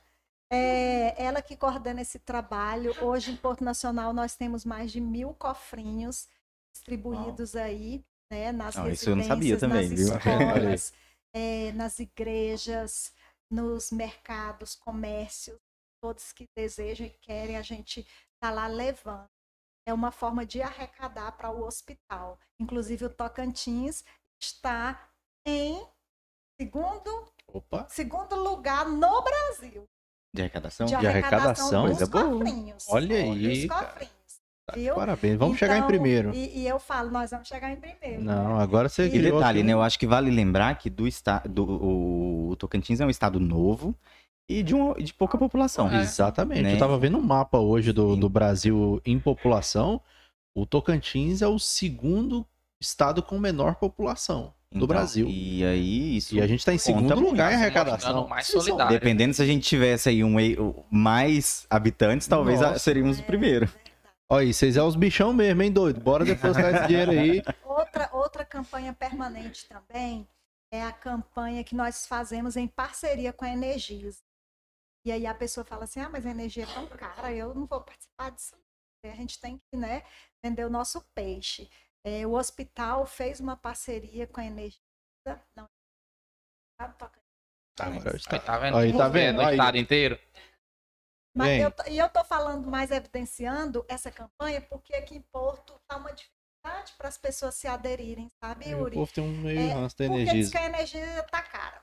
E aí, mas é assim, o hospital fez essa parceria com a Energisa para que você possa, porque tem gente que quer doar, não sabia como, não tinha cofrinho, não, não tinha conta, não tinha isso. Então Uhum. lá tem uma filipeta, né, que depois eu também trago para vocês. Quem que é essa eu tinha que Filipeta? ter trazido. Filipeta é o quê? Filipeta é um formuláriozinho onde Ah. você vai fazer o preenchimento que você, como dono da unidade consumidora da sua casa, você vai estar doando todo mês através da fatura de energia é, cinco reais, 10 Você reais. escolhe um Aí valor. você escolhe o valor. Você escolhe o Ah, valor. legal. Tem de 5 a 100 reais. E aí Já vem é, incluso na, já vem na incluso. fatura. na sua fatura. Que Tá? bacana. Tá vendo? Ó, você que aí colocou energia solar na sua casa. Isso. Nossa, e, é, e po- porque quem paga energia reclama que é cara, né? Mas você que colocou energia solar, que tá pagando só o ICMS, coloca aí 20 reais, 30 reais, 50 reais, tá vendo? Você já é rico mesmo, pode colocar energia solar, então doa, rapaz. O, o solzão quente desse aqui vai produzir trem demais. Você é louco. né? No- É, E lembrando que também não pode deixar cortar, não, hein? Não pode deixar cortar, não. Você E tem que outra pagar certinho. campanha também permanente é a questão das tampinhas e lacres, né? E agora, 2022, já está com um cronograma Nacional, nas escolas, nas igrejas, a gente está reforçando esse cuidado de você mesmo, na sua casa, né? Catando. Eu até faço isso. Aquela assim, Madrinha, você tá doida, que você não abaixa em qualquer lugar e fica tirando as tampinhas das garrafas PET. Eu fico com dó, sabe, Yuri? Porque hoje eu sei da importância. E, mas aí você tem como juntar na sua casa é, a tampinha do shampoo, do condicionador, do creme dental, do amaciante, água sanitária, do leite, do suco, né?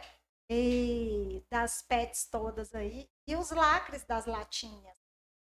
Também a Que gente esse trem E quem- vermelhinho assim. Isso. outro. E É. quem junta aí o, o- o- as tampinhas, os lacres e tal, e quando ele tiver, ele pode fazer como para entregar? só me ligar. Ah. Eu, a Kátia, só ligar, a gente vai, recolhe, e aí quando tem já bastante, eu levo as caminhonetes cheias para o hospital. E o hospital é que caminha para isso. A gente vai colocar o telefone da Magali aqui na descrição, mas se você quiser pode falar também o número aí para quem quiser de alguma forma contribuir ou 991080583. Isso aí. Lembrando que aqui não precisa. Você que tá assistindo aí não precisa repetir de novo, porque é só voltar o vídeo. É, pra voltar o- o vídeo de novo. Tecnologia Vantagem, né? Vantagem. ajudou, é, faz parte. Mas eu, eu, eu tô tentando entender agora o, o final. Pra que, que serve a tampinha? Então, é, na verdade, isso é recurso, né? Aham. São métodos que a gente recebe, né? E junta muito. E aí a Uhum. gente vende para empresas de reciclagem. Então, Ah, automaticamente, além da gente ajudar o meio ambiente, né? Vocês A gente acaba sacanagem. tendo um retorno assim. É. E mas aí reveste em dinheiro. Então, por exemplo, Palmas hoje, é, com as arrecadações que a gente tem mensais de lacre, de tampinha, tem mês que consegue 4 mil, 5 mil reais de- Sério? só de- desses lacres, né? Caramba. Então isso Aí acaba, é, para nós tudo é verba. é, é, é importante. E aí você imagina o Brasil todo junto.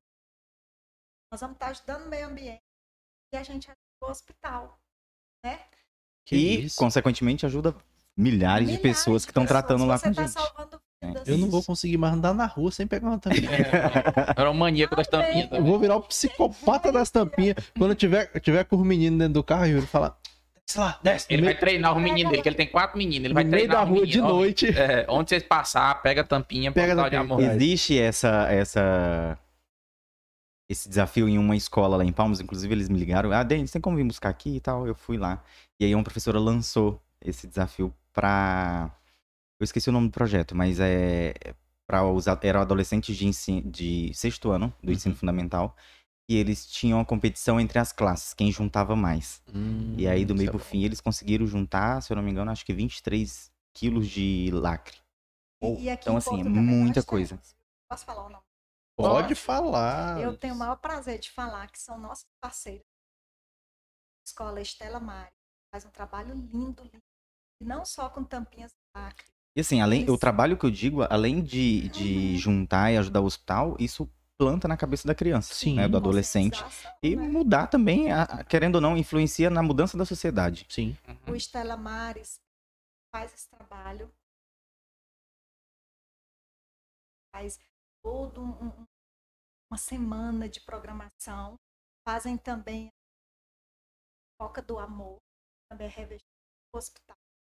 É, é, a- o Colégio Sagrado Coração de um grande parceiro também que nos ajuda com as tampinhas, com os cofrinhos. Estela Mares também com os cofrinhos os pais, as famílias ajudam muito. É, escolas estaduais, nós já temos militar, que já faz um trabalho lindo com os cofrinhos e também com os reciclados. Né? E outras escolas, nós estamos. Município, todas as escolas do município já estão participando dessa campanha de reciclados e dos cofrinhos. Então, o trabalho está crescendo no município. Tô falando que nós vamos virar o E- primeiro lugar logo. E tem E também as ações de leilão, né? Você, você também tá por dentro dessas ações de leilão? Do... É, é, existem os leilões, né? Que geralmente tem aí os voluntários de cada município e eles acabam fazendo esse levantamento, ganha os, os, os- Cabeça de As gado. as cabeças de gado, as doações de lá de qualquer material para fazer esses leilões. É, e aí nós temos uma, uma analista de captação, que é a, a Jo, ela geralmente entra em contato com esses voluntários para poder organizar a data, ela sempre vai, né? Existem alguns kits do hospital que ela também leva para fazer esse leilão. É um kit, kit específico do hospital, né? Às vezes é um jogo de faca ou uma coisa desse tipo. Então, é Personalizado. personalizados. E aí entra todo esse processo, né? É, Hoje aqui a gente ainda não tem a questão dos shows, mas isso também é uma possibilidade futura de acontecer, Uhum. né? Porque Barretos já acontece isso. E é uma forma de arrecadar também. São shows A que são de- é, a festa de, de peão de Barretos tem, tem alguns, alguns cantores que acabam a, a- o, o pagamento deles, eles O pegam cachê eles o doam cachê pro- eles doam para o hospital. Né? Então, isso são métodos de arrecadação. É, teve agora, em janeiro, recentemente, a- um tributo de Marília Mendonça, que era ela quem ia fazer um show pro hospital também, né? Que foi uma, ela, ela doou esse show e toda a verba que desce lá era do hospital. A mesa e tudo mais. É, a, a venda das mesas. E aí acabou que perdeu ela e a Maiara Maraísa acabou assumindo. Então, assim, aconteceu o show, né? Foi lindo. Foi uma coisa incrível, ficou Legal. muito, muito, muito O legal. legado dela, o desejo dela, né? Uhum. Que Assim, foi uma coisa emocionante, muito bonito que aconteceu. Além dessas séries de, de formas de doar, a gente tem também é, uma forma de doação que essa eu optei, é a que eu faço, né? É, nem sempre a gente pode doar, não é todo mês. né? Tem mês que a gente, ainda mais a gente que tem uma condição inferior, Ô, assim, né? irmão. Quando você pensa que não, a geladeira queima, o pneu da moto fura O e tal. pobre é assim. Então, Acontece. é, eu, fa eu fiz um cadastro lá em Barretos, né, com o pessoal da captação, e eu recebo na minha residência um boleto sem valor. Então eu pago o valor que eu quero. Então, automaticamente eu vou pagar o boleto, eu coloco a leitura do código de barra e lá eu digito o valor que O eu quero boleto pagar. tá ali só pra te lembrar de doar. Né? Doar. E, E o o código de valor- barra, porque daí automaticamente já vai para a conta do hospital. Isso. E o né? valor, tá- é você em escolhe. aberto, você coloca o valor Você que você pagar, quer. tá pago. o seu coração. Não vai pro SPC nem nada. É, eu- se eu não quiser pagar, não vai, não vai protestar. Quando- na data que Ah. ele quiser. Então, assim, é, não, ele vem com uma data de validade, Aham. né? Por exemplo, Sim, todo mês assim, vem. Todo mês. você tem que Todo mês ele vem, mas ele vem com a data de validade que se eu não pagar aquele, eu tenho que esperar o outro mês. né? Ah, entendi. Mas Não é é, obrigado. não é obrigado. Se eu não pagar, ele não vai para protesto, não tem nada disso. Ah, fica vai a dica aí pro Nubank. que chegou minha fatura aí esse mês. Ou então você que é mais moderninho, você pode cadastrar um Pix recorrente na sua conta. É Ou verdade. agora nós Olha temos aí, a tá opção vendo? do Pix, que é Menino muito mais tecnológico. prático. É. Temos Hoje é a, opções. assim, a, a metodologia mais fácil, mais prática, né? É o Pix. É o Pix que Ô, você não gente. precisa sair de É. casa, você não tem que fazer No seu- cadastro. É. Abençoe O esse seu banco da sua preferência, você pode colocar lá como favorito e colocar como recorrente. Tem como cadastrar isso aí, viu? Não É, tem mas tem- desculpa, você tem todas as formas pra doar. Mas tem que deixar o dinheiro lá, né? É. Porque é recorrente, mas o dinheiro tem que estar lá. Mas é uma boa ideia. Rapaz, então tem jeito demais de, de Tem, ajudar. não, é, pra ajudar é, tem várias formas. Então você que tava aí, ó, olhando, nossa, que legal, queria doar, mas só, só é pra cantor sertanejo, pessoal rico. Tem tampinha, tem Pix, tem Energisa, tem e detalhe, não boleto. tem valor, né? É, e não tem valor. pô. Então, se você puder doar, sei lá, 100 reais esse mês e 10 no mês que vem, tá ótimo, já tá ajudando demais. É igual eu sempre digo, qualquer ajuda, né, qualquer valor é bem-vindo. Vamos pro chat?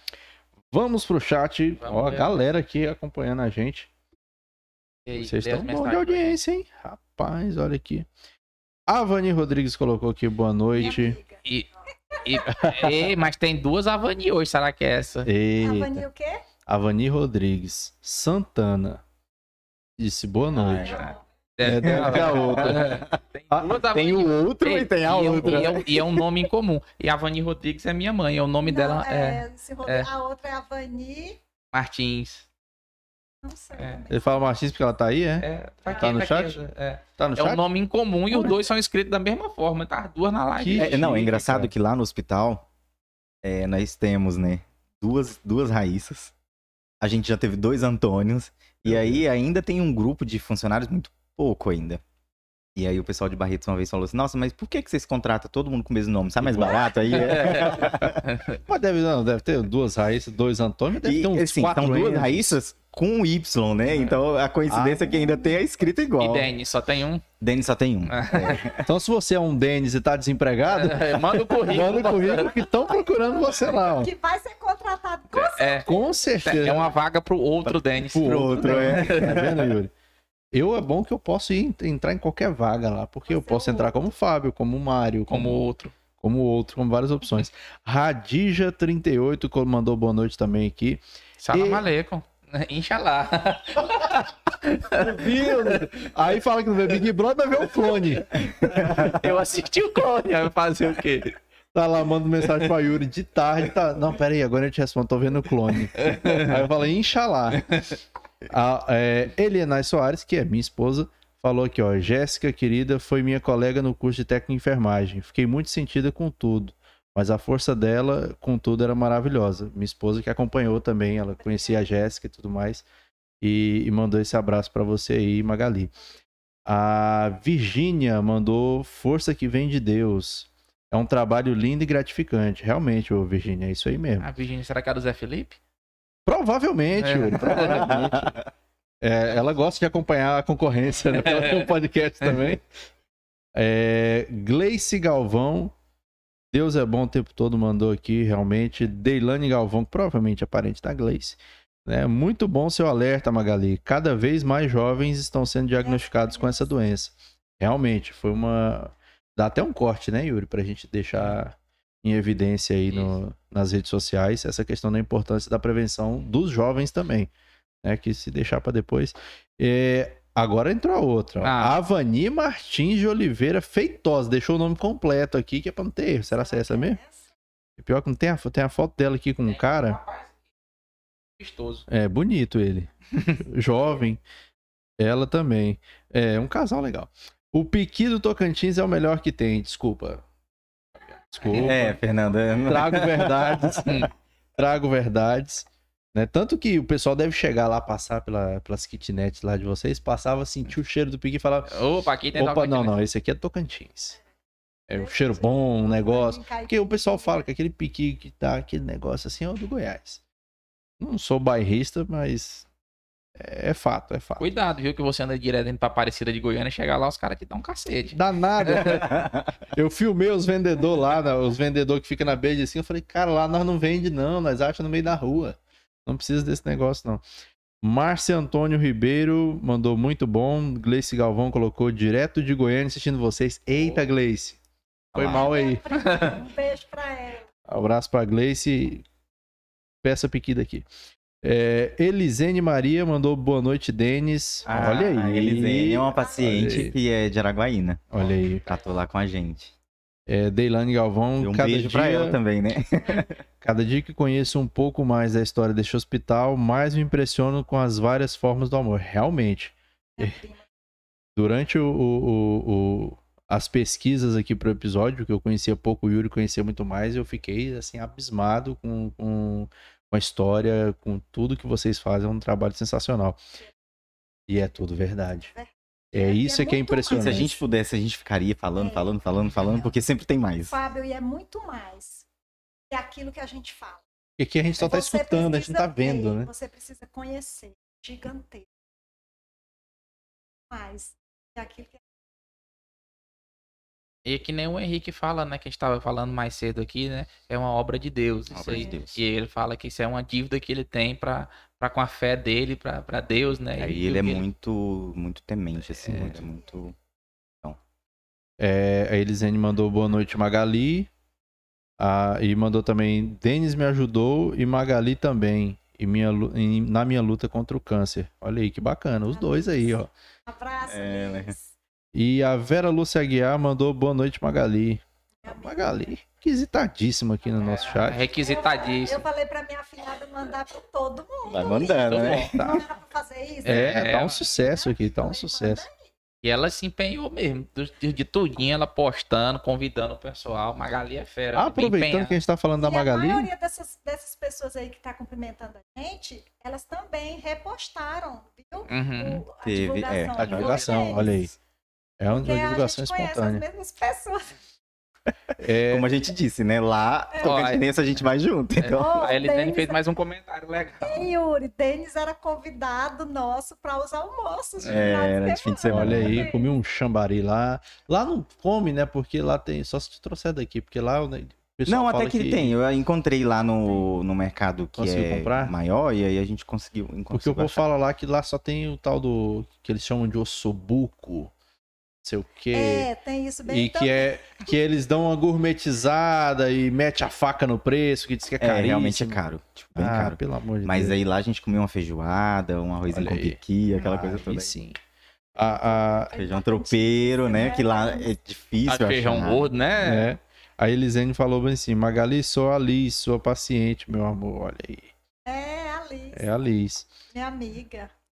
E a, a Vani falou que a outra Vani, Hum. que a mãe do Yuri mandou, minha xará. Tá vendo aí, ó? Achou uma outra Pronto. Vani. As duas já podem mandar currículo pro Hospital do Amor. Já pensou? Muito bom a galera aqui participando. Um abraço pra todo mundo aí que tá E, acompanhando. Fábio, a história da Liz aqui, ela, ela é bem conhecida do bem. Eu- ela é de Araguaína, mas eu a conheci lá em Barreto. É, quando nós fomos em um determinado mês, depois que Jéssica entrou no tratamento paliativo, para casa, ficamos voltando a cada 21 dias. Eu posso falar? Tá entendendo? Pode. Não, aqui. Ficamos seu. retornando a cada 21 dias para os exames e medicação, porque aí ela continuou fazendo as quimioterapias é, comprimido. Tem outro nome? É pioral. é. Porque a outra a gente já... É. Tá. Que também conhecido como comprimido. É, Beleza. E ok. aí, é, em uma das vezes que nós retornamos para fazer esse retorno e fazer a, a químio, é, conheci a Liz. E aí a gente ficou na mesma casa. Ela já estava em uma casa alugada, né? E aí a gente ficou. E como os exames da Jéssica tiveram alterações, a gente teve que ficar mais tempo. É, nós não fomos liberados em três dias, né? Ah. Que era só ir fazer os exames, a química Cada ida era uma surpresa, né? Cada ida era uma surpresa. Tanto que, assim, a gente já foi pega de surpresa a gente levar três mudas de roupa e ficar 30 dias, Nossa. né? E, assim, são coisas, assim, que é rotina lá. Isso acontece não é só com a gente, com todo mundo. Aí está muito frio, você corre lá, compra um casaquinho, compra outra, outra, um edredom, porque você não levou, né? Não foi e a preparado. gente vai se virando. E, e a Liz, a gente ficou na casa que ela já tinha alugado, estamos dividindo com ela, né? E, e, assim, ela não tinha iniciado o tratamento. E tudo que eu fazia para minha filha, eu fazia para ela. Os chás, o suco, a comidinha preparadinha ali, né? Tudo pra ela É, também. e ela fala, nossa, Magali, eu não estou ainda, né? Não iniciei o tratamento forte, tudo que você faz para Jéssica, você me dá. E foi uma relação muito linda, um amor muito grande, sabe? Que a gente construiu dentro daquele mês que a gente ficou lá. É, era um improviso, foi para ficar. E aí ela nos acolheu lá. E, eu, e e eu cuidei dela até a acompanhante dela chegar. Que bacana, que legal. E assim, é realmente foi uma história muito bonita dela, porque ela foi, né? E passar no processo de consulta, aquilo tudo, aquela aflição. E eu acho que pra mulher isso é muito desesperador, né? Você tá num momento ali que você não sabe o que, que vai ser depois. E ela deixou para trás. E ela né, deixou pra trás dois filhos, né? pequenos, É, então tem toda uma situação assim que a gente fica Precisava comovido de um com isso. acolhimento, né? Então aí tem um acolhimento dos amigos, a gente vai lá, ajuda como pode também, tenta antecipar alguma coisa, tenta conversar e ajudar da forma Aí, que pode. final de semana, a gente fazia o almoço. Não vamos chamar o Denis, porque o Denis é conhecido dela, né? Conhecido da gente. Aí a gente escolhe as pessoas que vão, né, pro nosso acampamento, assim. Tinha uma seletiva ali pra ir É, nesse almoço aí. né? É, eu era VIP lá, você tá Ah, achando que... Negócio sensacional. Tem alguma coisa que a gente não falou aqui que vocês gostariam de falar? Que a gente Que esqueceu. a gente esqueceu? Ah, de eu acho que seria importante deixar o número de telefone do hospital, né? Ah, caso ah, alguém queira localização, ligar, as redes sociais e tal. Verdade. É, o, o número de telefone da unidade de Palmas, né, é, é, é 63 3212 9401 ou pode ligar no 9400 caso queira falar em outro departamento que não seja para agendamento, né? 9400 é geral e o 9401 é específico para agendamento. É, e a gente também consta, né? A gente também tem o agendamento pelo WhatsApp para a localidade de Palmas. Então, os pacientes de Palmas, que são da, da- que vão para a unidade fixa, eles acabam podendo agendar pelo WhatsApp também, que é o 3212-9401. Tá? E a ligação pode, o paciente, por exemplo, às vezes é daqui, que quer né, ir lá fazer algum exame, então pode estar ligando para ver a disponibilidade e tudo mais. E geralmente a gente tem as carretas que vai rodar, né, os municípios, então dá para esperar se é algo. Agora, quando é algo de urgência, geralmente o município mesmo entra em contato conosco. E Então, se a pessoa quiser é isso. pular a parte do município? Porque às vezes, talvez o município dá uma segurada, dá uma enrolada. A pessoa, é, por exemplo, ela é daqui de Porto e ela quer agendar para ir lá, em, em Palmas. Não quer esperar a carreta, não sabe que dia que vem a carreta. Ela pode ir? Então, na verdade, assim, Porto tem, tem adotado bastante, tem, ajuda- tem ajudado bem a população. É, não, É, eu tô... vou- Inclusive, eu vou aproveitar e vou parabenizar a secretaria. Que Alô, Rony! bem- Eles têm sido, assim, muito parceiros. A Lorena, que é a secretária, né? Sim. Ela tem ajudado bastante a gente e tem correspondido bastante o, o- a necessidade que a gente tem. Mas, nesses casos, né, o que a gente sempre orientou é que eles procurem a secretaria para ver realmente a necessidade do caso. Uhum. O médico solicita, porque geralmente ele faz uma guia de solicitação. Sempre Ah, através né, de encaminhamento. Isso. Aí sim a gente acaba aceitando lá. Mas esse paciente ele quer e tudo mais, ele tem condições de ir, né? Tudo bem, ele pode ir. Ele liga lá, faz o agendamento. O que vale lembrar é que ele precisa depois ir lá retirar esse resultado de exame. A gente não envia por e-mail, a gente não envia via correio. Então ele precisa ir lá para retirar. Então, geralmente, às vezes o paciente vai fazer, mas ele não quer ir lá retirar. e Ah, aí sim. isso acaba complicando para ele, porque a gente não tem como enviar. né? A gente não pode ficar encaminhando de qualquer forma. Pois, Mas mas pode pedir o ligeirinho, né, Yuri?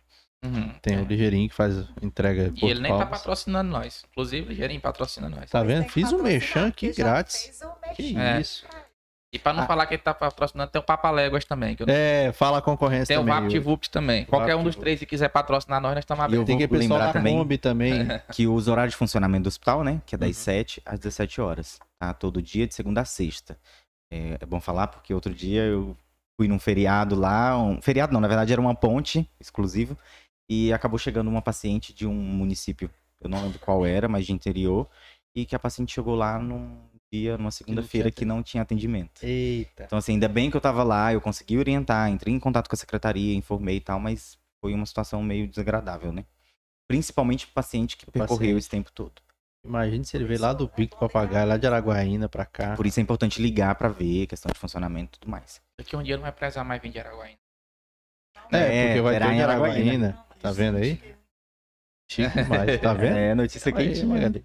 É, as redes sociais também, né? É, o Instagram do hospital. É, na verdade, o Instagram do hospital, a gente tem. O hospital ele é geral. O Instagram Hospital de Amor ele é geral para todas as unidades, Uhum. né? A gente tem o Palmas pra Vida que ajuda no quesito que são voluntários também. Ah, Né? sim. São os voluntários que acabam tan- estando interligados conosco. Tipo, pra replicar as E informações. se eu não me né? engano, também tem o Porto para a Vida, né? Para a Vida É você que, que é responsável? pessoa melhor que eu para estar se responsabilizando. Aí fica, complicou. Melhor que você, aí tá Ah, difícil. Tá, tá difícil. É complicado. É, às vezes Tem é uma chato. pessoa exclusiva para isso. É uma alma caridosa. Palmas para a vida, eles conseguem ficar assim, tempo Real e tal. ágil, é, as, as hospitais, Porto para a vida, de É Então, que no se- caso essas redes, né, vocês acabam tendo que acompanhar o, o- É. o hospital de amor para poder fazer a repostagem deles. Porque eles acabam criando esse conteúdo de acordo com o que o hospital posta.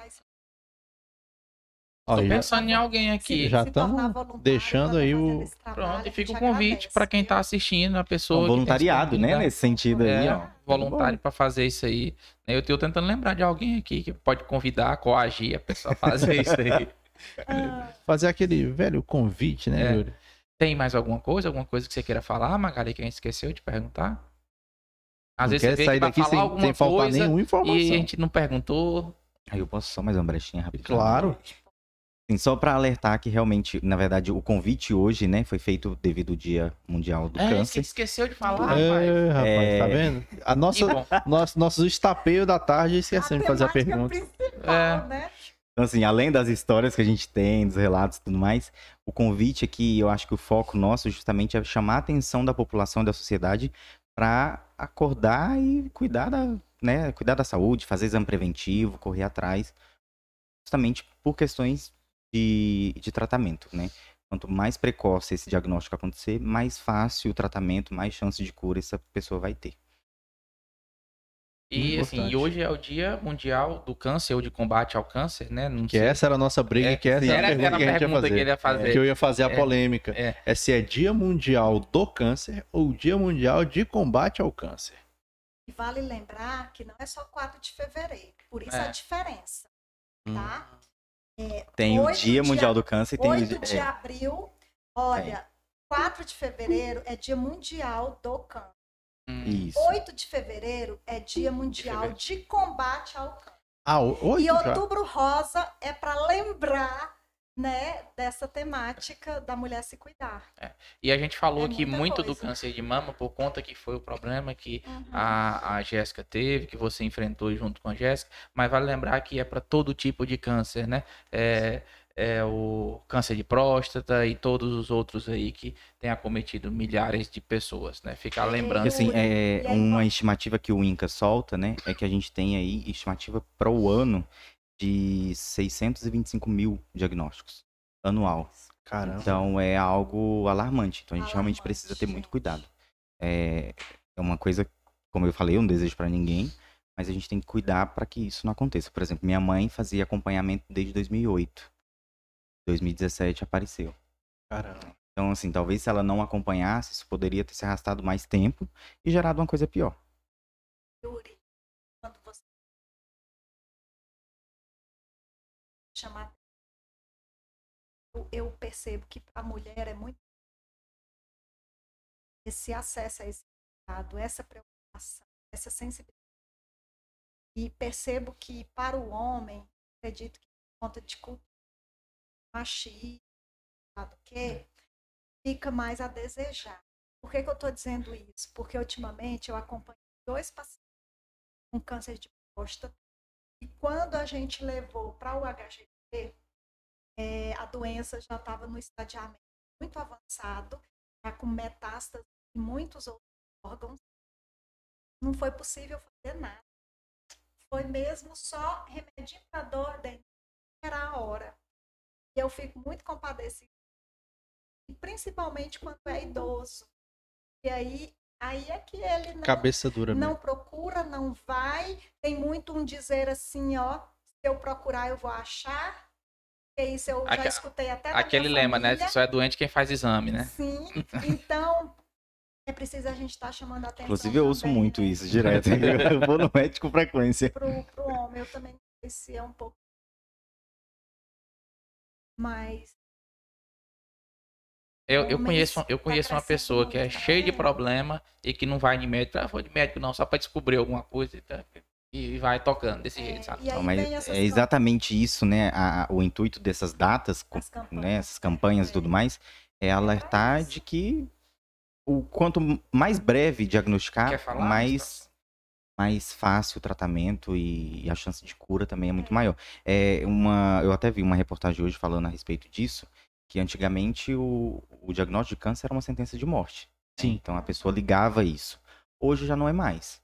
A gente tem tratamento, a gente vê vários depoimentos de pessoas que deu super certo né, e que leva a vida naturalmente hoje. Muito bem.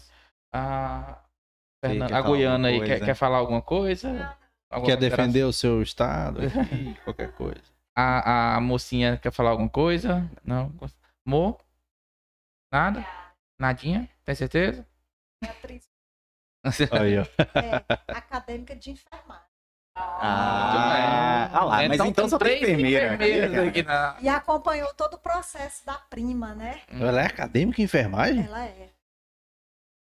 Tem o quê? 12 anos essa menina? 12 anos. Jesus amado. Que Tem isso? cara de novinha O povo mesmo. tá começando cedo E, estudar. É. e, Yuri, e assim, É pra começar cedo pra ver se aposenta. Verdade, verdade, Vai verdade. aposentar novinha, né? Independente disso.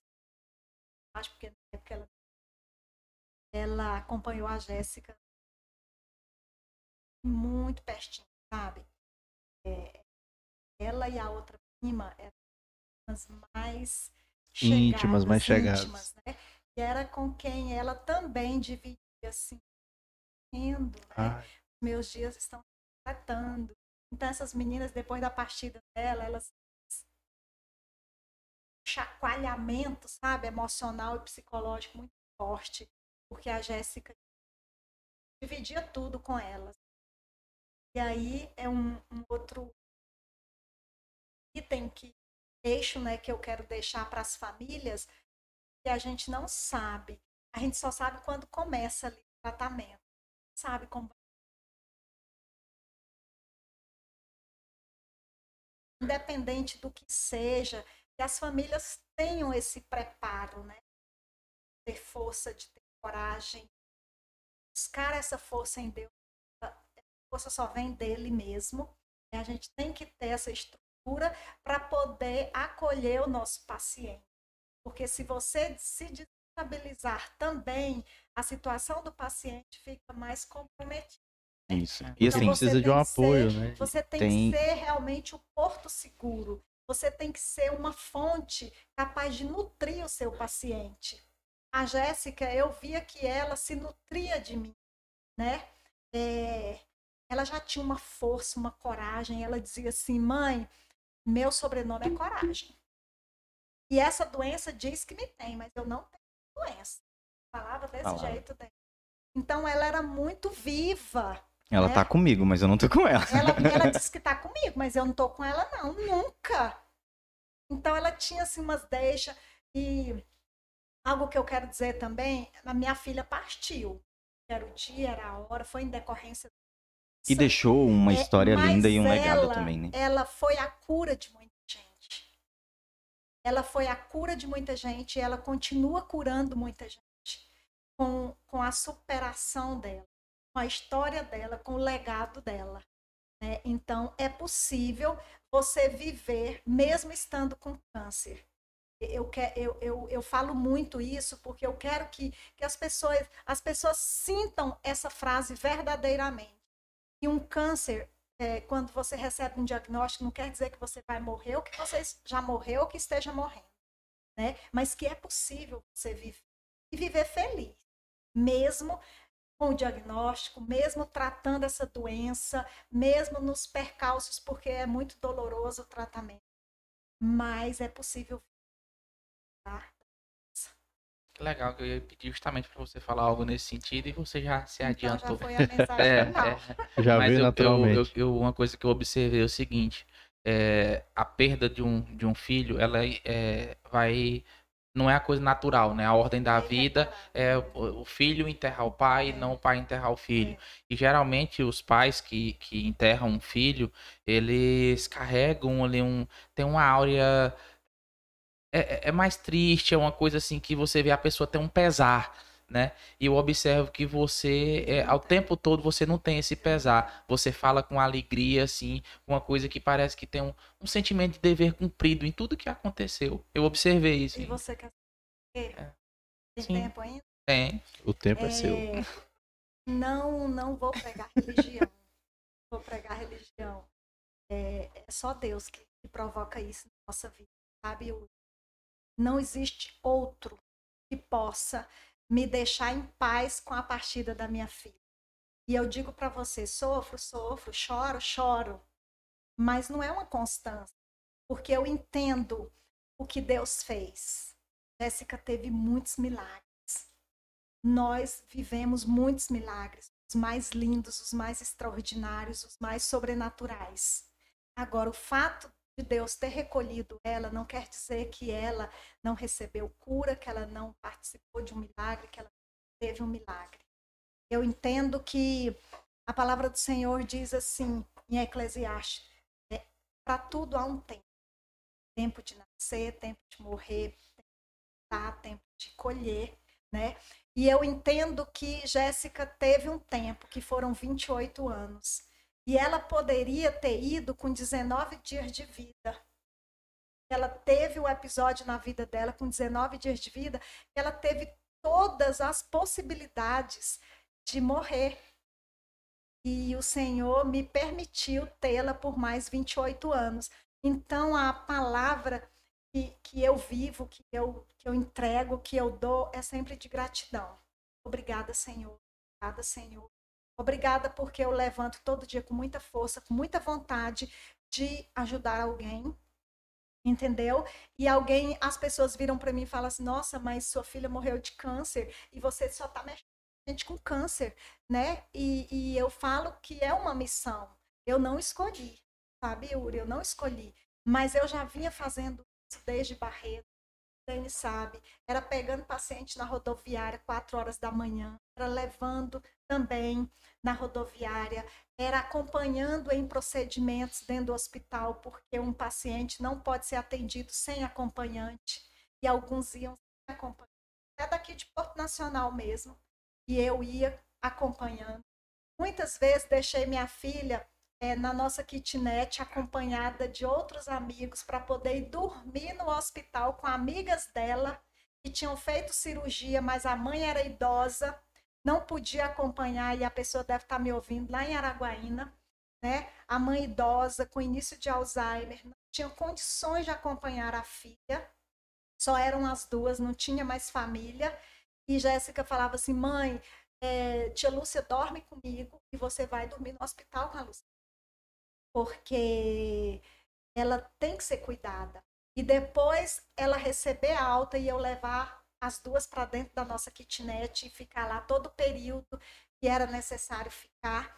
Então, é, eu vejo que Deus usou a Jéssica para curar muita gente, para dar força para muita gente e principalmente para levar alegria. Porque a Jéssica, ela era nutrida de uma alegria do Espírito Santo de Deus.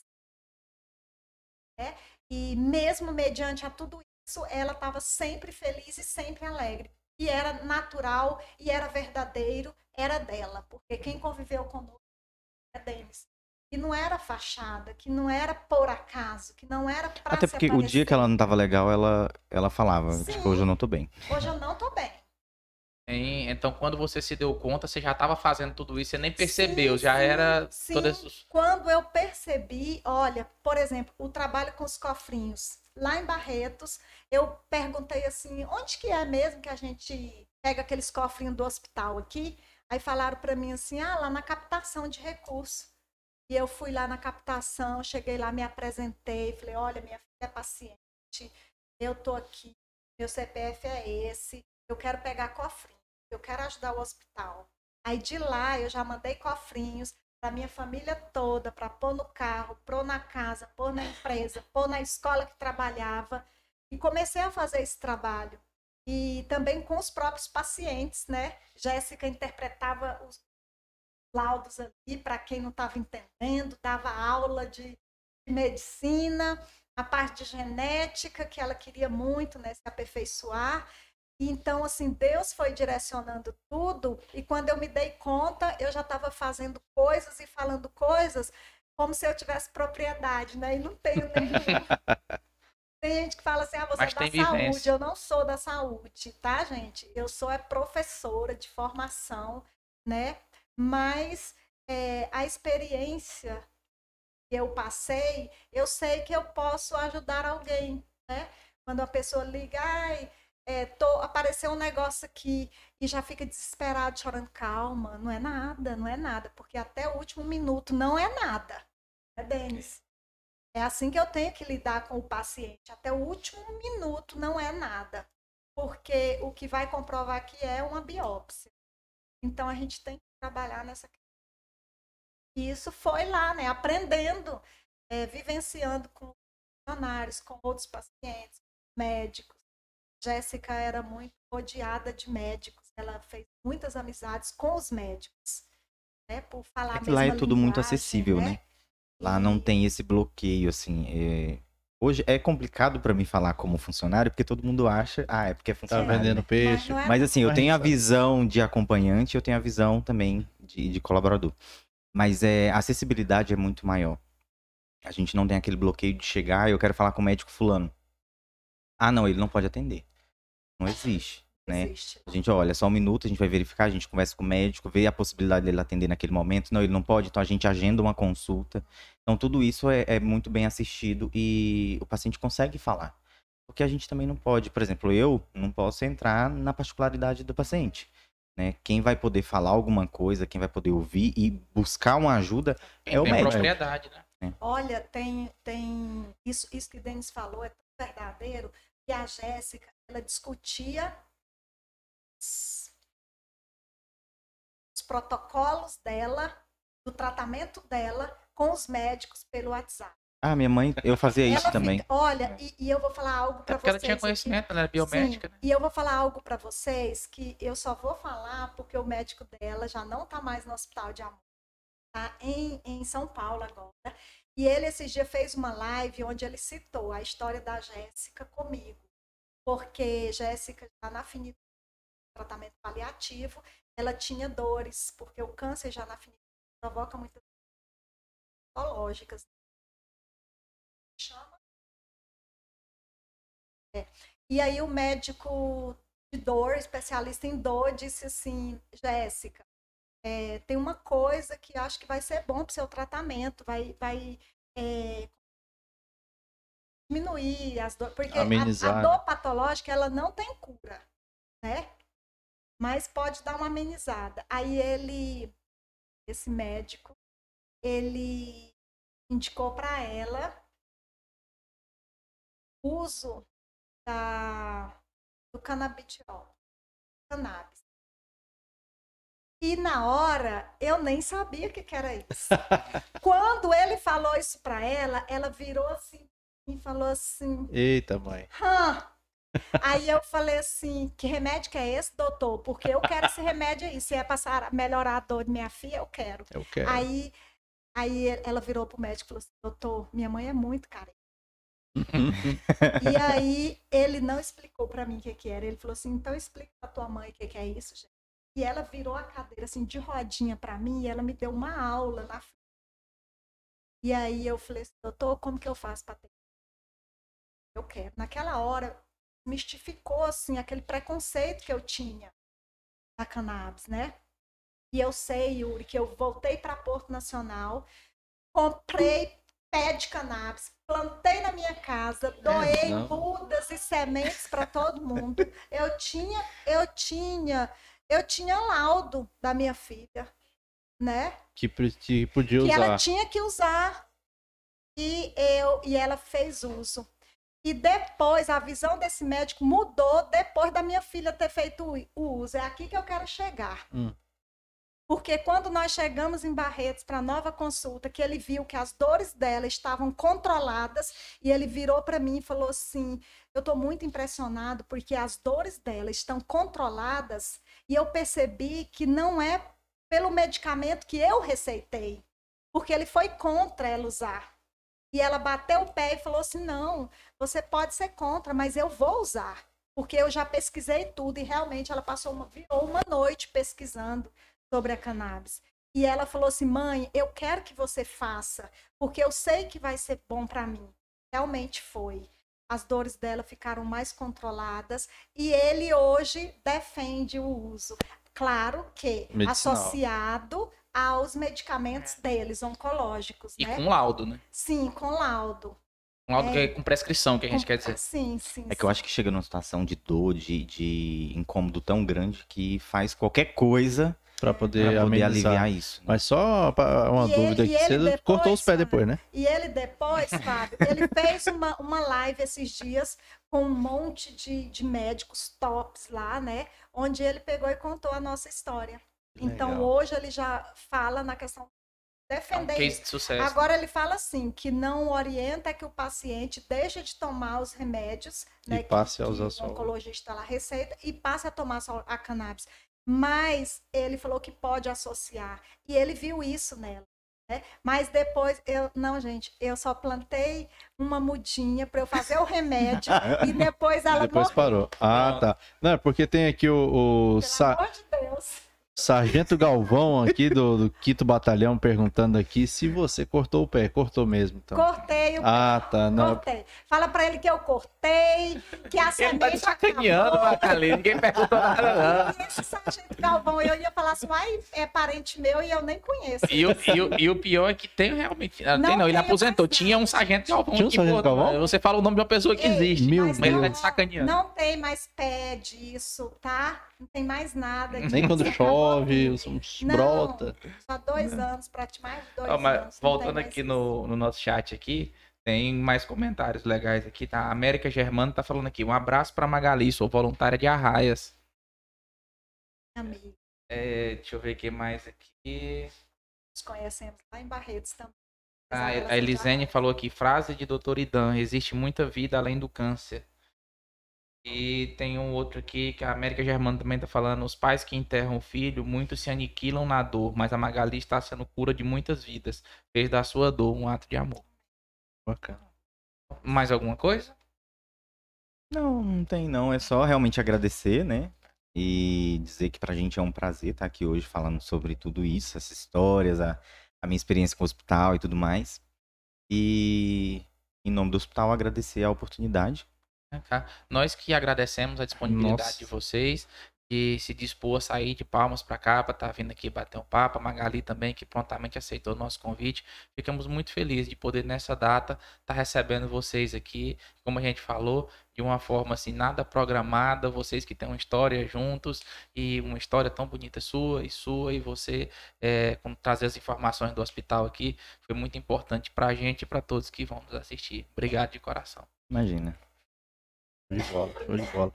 E contribuindo para disseminar essas informações que a gente, a gente acha que muita gente ouve falar em, em, em câncer e aí já fica assim, ah, não, não quero saber, ah, não quero me É informar um muito, assunto mas incômodo, né? é um assunto um pouco incômodo, mas quando você vê a transformação que, que o Hospital de Amor tem feito na vida das pessoas, né, através das histórias de vocês, a gente percebe que a gente está levando a informação correta e a informação do bem para pessoal que acompanha a gente aqui no canal. É, são episódios. Na verdade, todos os episódios aqui pra gente são ótimos. Mas um episódio como esse aqui já vale tudo que a gente já fez até hoje. Sim, Se a gente concordo. parasse agora, já valeu o propósito de tudo que a gente Tava bom.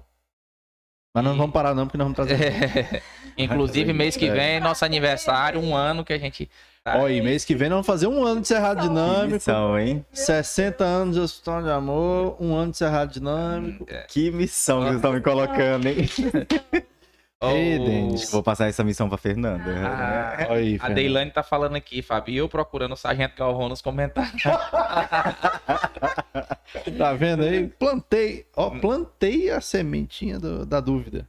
Esse assunto é Não, polêmico. mas- mas polêmico. foi Esse muito- assunto é Mas polêmico. foi muito bom porque você fez isso né, para poder eu explicar. Tá vendo? É, Exatamente, eu te Foi- dei um foi- gancho. Foi muito, foi, Foi sagaz. Muito, foi. É, a conexão aqui. é. Entendi É. direitinho, A, gente. A não Fabiana existe, tá viu? procurando aqui se a live vai ficar salva. Sim, Explica ela, Fabiana. Yuri. Esse mesmo link que você tá assistindo vai ser o link que ela vai ficar salva. Você pode assistir quantas vezes quiser. E eu peço pra você e pra todos que estão assistindo aqui, compartilhe esse vídeo. Mande para alguém que está enfrentando câncer, para um parente de alguém. Mande para uma pessoa que você acha que vai gostar de ver essa live aqui, tá bom? Compartilhe esse vídeo. Essa informação tem que chegar o mais longe possível. E curte também o, vídeo, é muito importante pra gente.